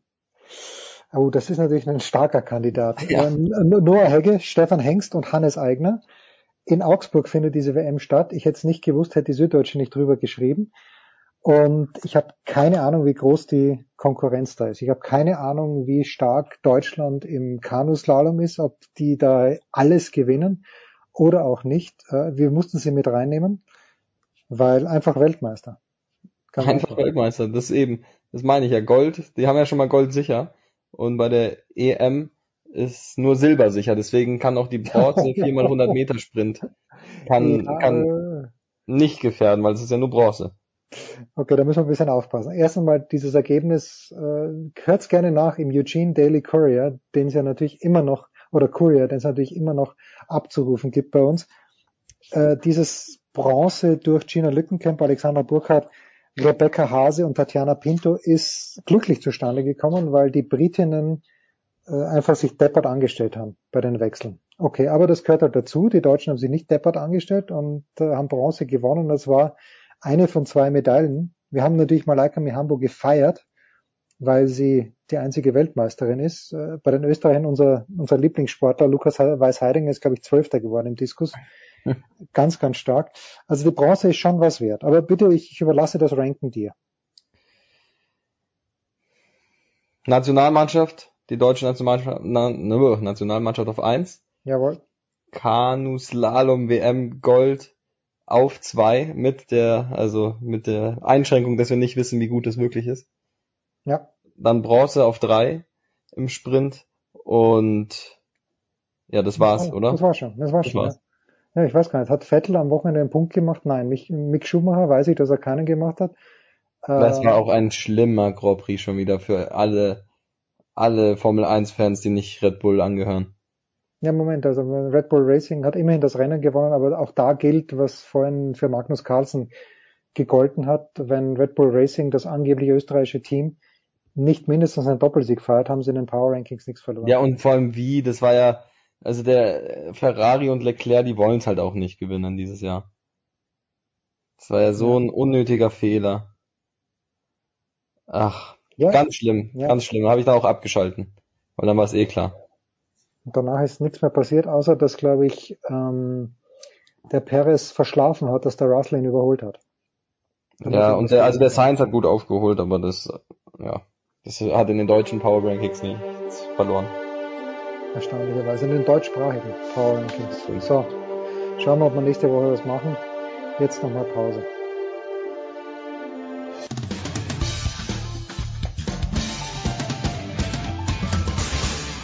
Hi, this is Pat Rafter, and you're listening to Sport Radio 360.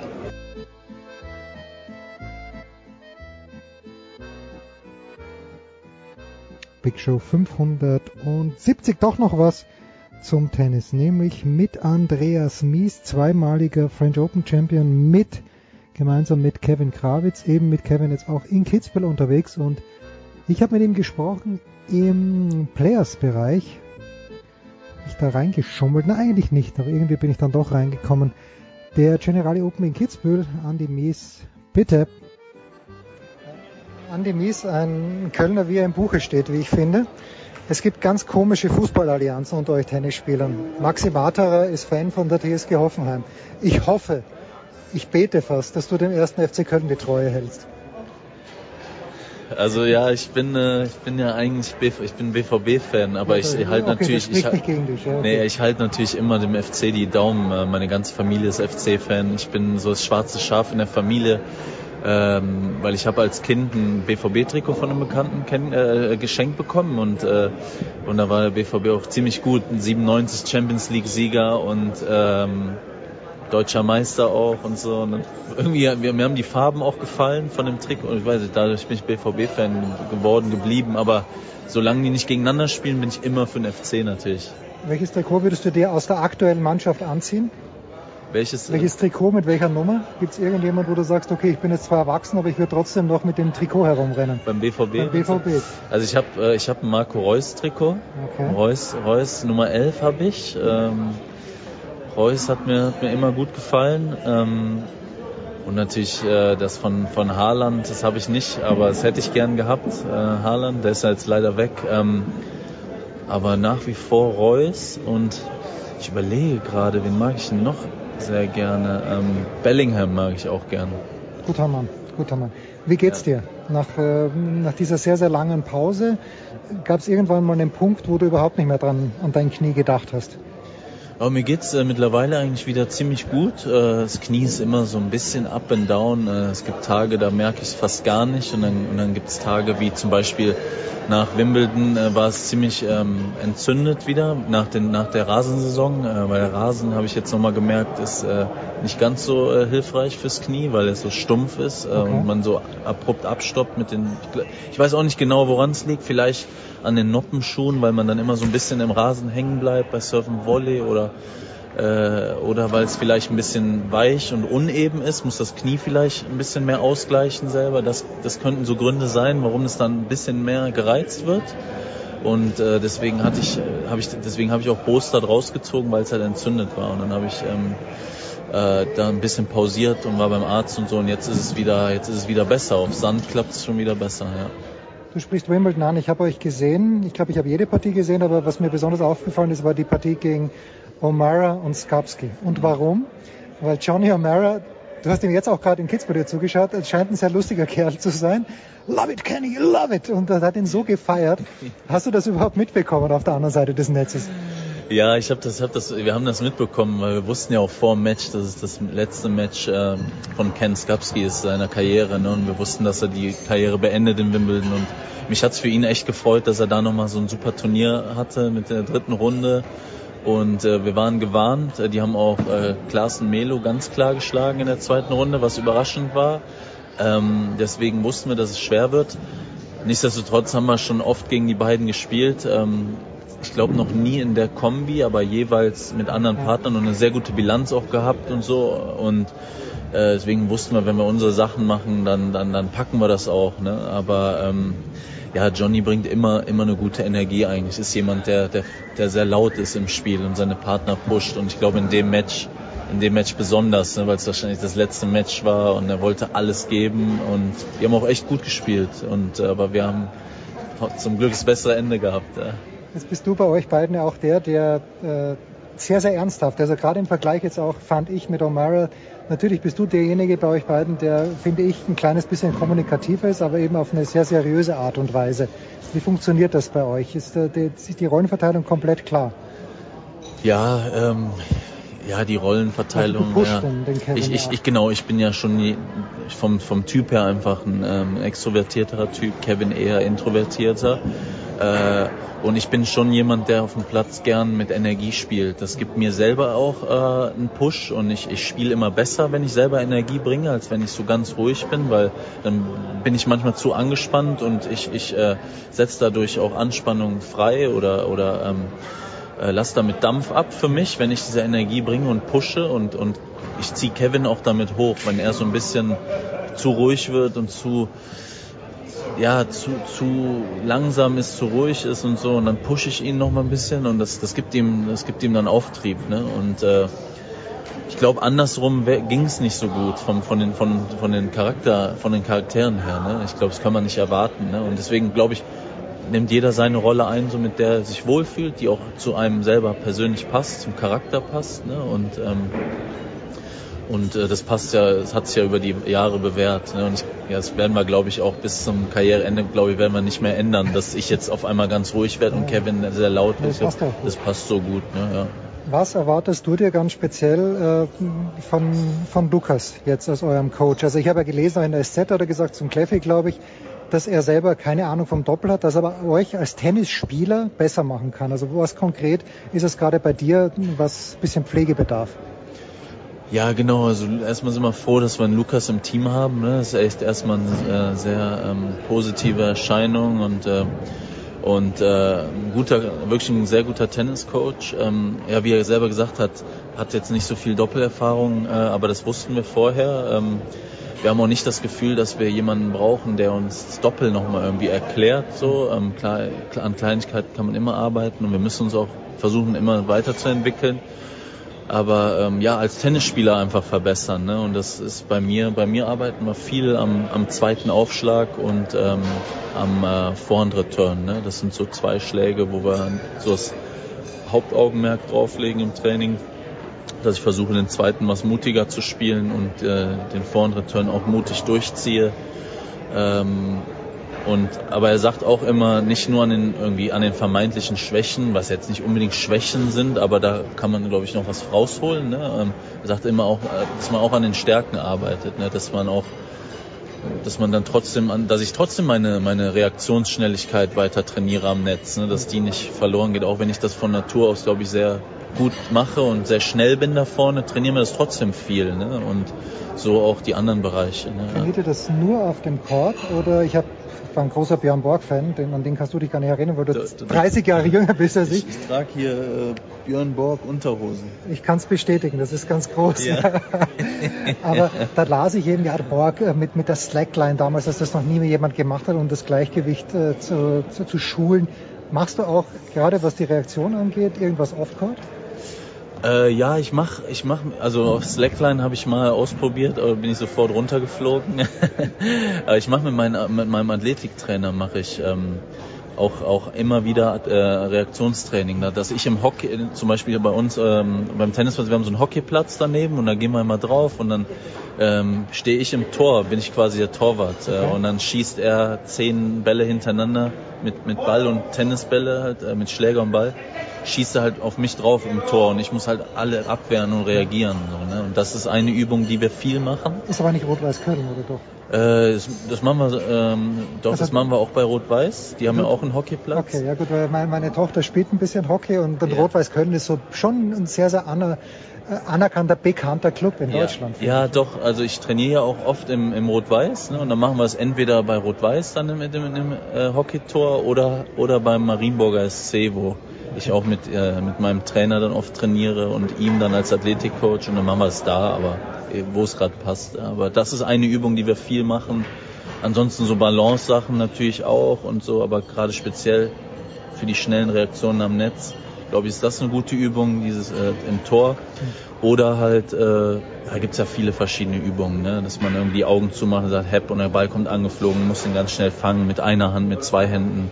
Oder du bist mit dem Rücken zugedreht, er wirft die Bälle an die Wand und du musst sie aus kurzer Distanz fangen. Aber natürlich, äh, was glaube ich am meisten hilft, ist auf dem Platz die Übung halt wirklich zu machen, ne? dass du ganz nah am Netz stehst und der Trainer dich ganz schnell anschießt. Ne? Ich glaube, das ist das beste Training eigentlich direkt. Okay. Wie hast du, er hat da gegen Mektic Pavic verloren in Mhm. Wimbledon und Pavic bricht sich dann, also ob das jetzt ein glatter Durchbruch war, bezweifle ich, aber egal. Er, er verletzt sich so die rechte Hand, dass er die nicht benutzen kann.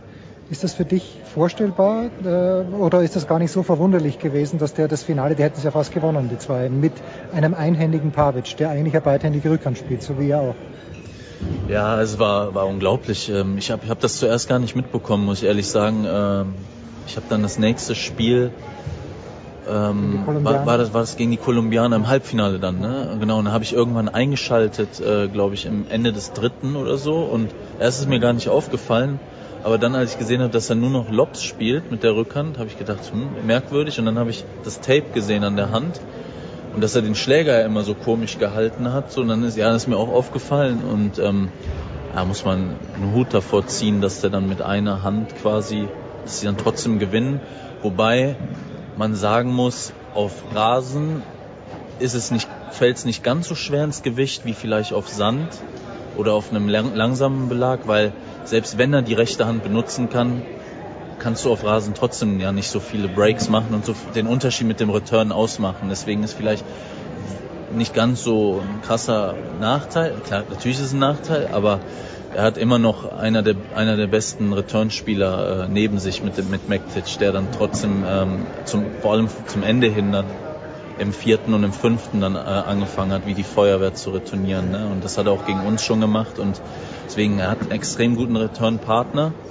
Und es war dann auch trotzdem irgendwie unangenehm, weil er hat dann Lobs gespielt, hat er so Slice gespielt, auch mal einhändig durchgezogen. Klar, manchmal kam's, aber das, ja, Wahnsinn, dass, dass, dass sie dann fast noch gewonnen haben. Ne? Und die hatten sogar 4-2 im fünften und Ja, Breakball oder so. Ne? Ähm, ja, ist schon gut, eine gute Leistung, ne? aber ähm, klar, aber ich, ja, ich, ich will jetzt nicht sagen, mit, mit der rechten Hand gewinnt er auf jeden Fall. Ne? Also, weiß ich nicht. Ja, ich fand es unfassbar diszipliniert von ihm, dass er auch beim Volley nicht hingegangen ist, nicht unterstützt hat. Okay, beim Return Ja, hat er ein bisschen stimmt, länger stimmt, Zeit. beim Volley ja auch. Ne? Beim Volley spielt er ja auch manchmal mit zwei Händen und ja, das stimmt schon. Das ist schon eine gute Leistung, ja. So, jetzt äh, noch ganz kurz äh, schwierige Fragen. So, Glassbull Heliovara. Ja. Michael Kohlmann hat zu mir gesagt, äh, das Draw geht so auf bei den French Open, also der Andy und der Kevin, die gewinnen das wieder. So, und dann fliegt er, hat er gesagt? hat er gesagt, ja, und dann, dann verliert er gegen Glassbull Heliovara, verliert jetzt wieder gegen die in Hamburg.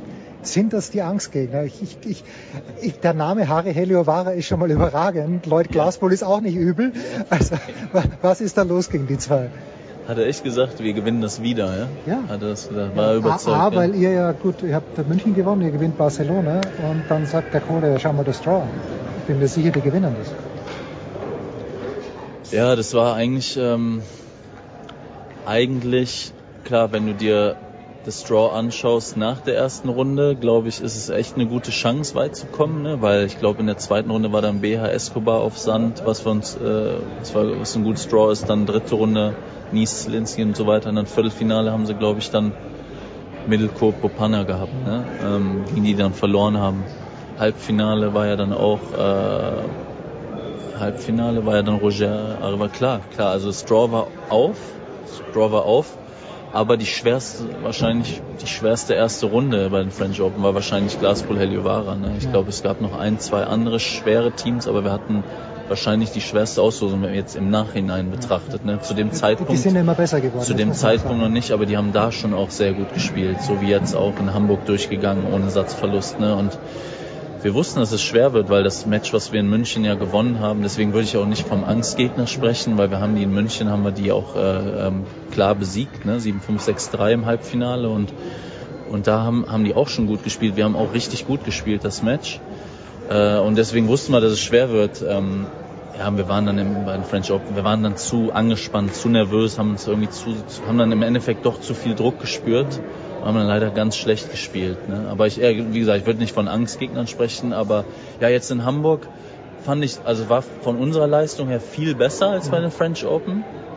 War ein gutes Match, aber wir haben äh, leider unsere Chancen nicht genutzt. Wir, wir hätten direkt gut starten können. Wir hatten sofort, äh, wir sind gut reingekommen, hatten bei 1 beide sofort einen Breakball, hatten dann verlieren dann halt von 1-1 bis 1-5 viermal No-Ad in Folge. Ne? Und dann steht es halt auf einmal 1-5. Es kann auch 5-1 stehen oder zumindest 4-2 für uns oder, oder auch 3-3. Ne? Und, und dann sitzt du auf der Bank bei 1-6 und denkst, Eigentlich Warum haben wir gut gespielt. Wir haben gut gespielt, verlieren den Satz 6-1. Ne? Im zweiten war es dann, ich glaube, wenn du da mal so einen Break vorgehst oder vielleicht nochmal Rebreaks, dann sieht das auch anders aus. So muss man sagen, haben die im Moment echt einen Lauf und spielen es dann aber auch echt gut bei No-Ad. Dann haben sie einen Return-Winner gemacht, dann spielt der Heliovara auf den ersten Aufschlag von Kevin bei 4-1.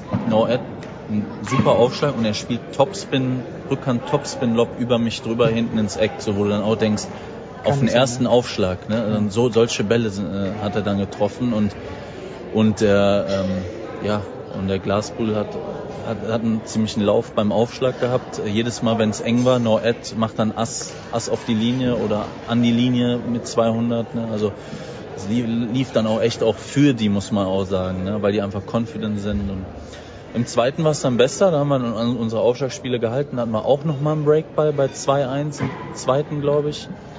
Und das sind halt so kleine Sachen, so, da musst du mal so Chancen nutzen. Und die haben wir halt in München, haben wir diese Chancen genutzt. Und diesmal halt nicht. Und ja, hoffentlich beim nächsten Mal wieder. Du bist jetzt rein theoretisch Davis Cup Kapitän und musst für Hamburg nominieren. Du darfst für Hamburg nominieren. Wen nominierst du im Doppel? Ja, ist eine schwierige, schwierige Entscheidung für den, für, für den Kohle, äh, Kohlmann, ne? Für den Kohle. Ähm, wir haben auch in Hamburg jetzt äh, äh, darüber gesprochen. Ähm, da haben hat er sich auch mit jedem Spieler äh, zusammengesetzt und auch mal so ein bisschen die Situation besprochen und so. Und er wird dann ähm, vor Cincinnati nach Montreal äh, wird er nominieren. Und er sagte, ja, bis dahin es sind ja noch ein paar Turniere und wir schauen einfach, wie es läuft und ähm, wie, wie sich alle körperlich fühlen. Ähm, sagte, es ist einfach eine ganz schwierige Entscheidung, auch für ihn, weil es so eng beieinander ist. Er hat, er hat halt drei Weltklasse-Doppelspieler auf einem ähnlichen Niveau. Pütz ist aktuell ein bisschen vor uns im Ranking, macht seine Sache auch sehr gut. Kann Äh, hier gegen euch im Halbfinale könnten wir aufeinandertreffen, ja. Ähm, und ich, ich weiß, ich weiß auch nicht, ich weiß auch nicht, was da die beste Entscheidung ist. Ähm, ich glaube, ähm, Aber es ja, ist die letzten Mal. du, du würdest die Hand heben, weil du natürlich gerne für Deutschland spielst. Ja, natürlich, natürlich äh, ist mein Anspruch. Mein Anspruch ist immer zu spielen ne, für Deutschland äh, und äh, mein, ja, mein Anspruch ist immer zu spielen. Ich sehe mich da auch im Team und ich habe, ich, äh, wir haben ja auch mehrmals schon zusammen gespielt und haben ja auch waren bisher ungeschlagen, aber muss auch sagen, wo ich verletzt war, haben die beiden zusammen gespielt und haben auch äh, bisher alle Spiele gewonnen, die sie gespielt haben. Also was machst du dann als Bundestrainer? Die haben gewonnen alles. Oder nimmst du uns rein, die jetzt eingespielt sind? Aber am Pütz steht zwölf in der Welt, so lässt du den raus. Das ist halt extrem schwer und ich würde natürlich gern spielen, aber im Endeffekt muss es Kohle, Kohle entscheiden. Ja. Zukunftsmusik. Und was heißt das für uns? Apropos Zukunftsmusik. Also nächste Woche werden Nicola und ich im Urlaub sein. Unerreichbar. Wahrscheinlich. Die Idee war, die Big Show zu canceln. Aber irgendwie schmerzt das doch sehr und wir arbeiten dran, dass junge, aufstrebende Fachkräfte eine Chance bekommen, ähm, mit uns, für uns zu sprechen, für Nicola und für mich. Also möglicherweise Manche sagen sogar wahrscheinlicherweise, eigentlich war das nicht geplant, aber wahrscheinlicherweise gibt es auch in der kommenden Woche eine Big Show, nämlich die Big Show 571 für diese Woche. Am Sonntag gibt es noch das Musikradio 360 von Renners. Es geht um deutsche Musik, verrückt eigentlich. Das war die Big Show auf sportradio360.de. Folgen Sie uns auf Twitter, klicken Sie den Gefällt mir-Button auf unserer Facebook-Seite und abonnieren Sie uns via RSS-Feed oder auf iTunes. Die nächste Ausgabe der Big Show gibt es am kommenden Donnerstag. Bis dahin sollten Sie die Zeit nutzen und die weiteren Angebote auf sportradio360.de wahrnehmen. Play Ball! Da ist gar nichts toll.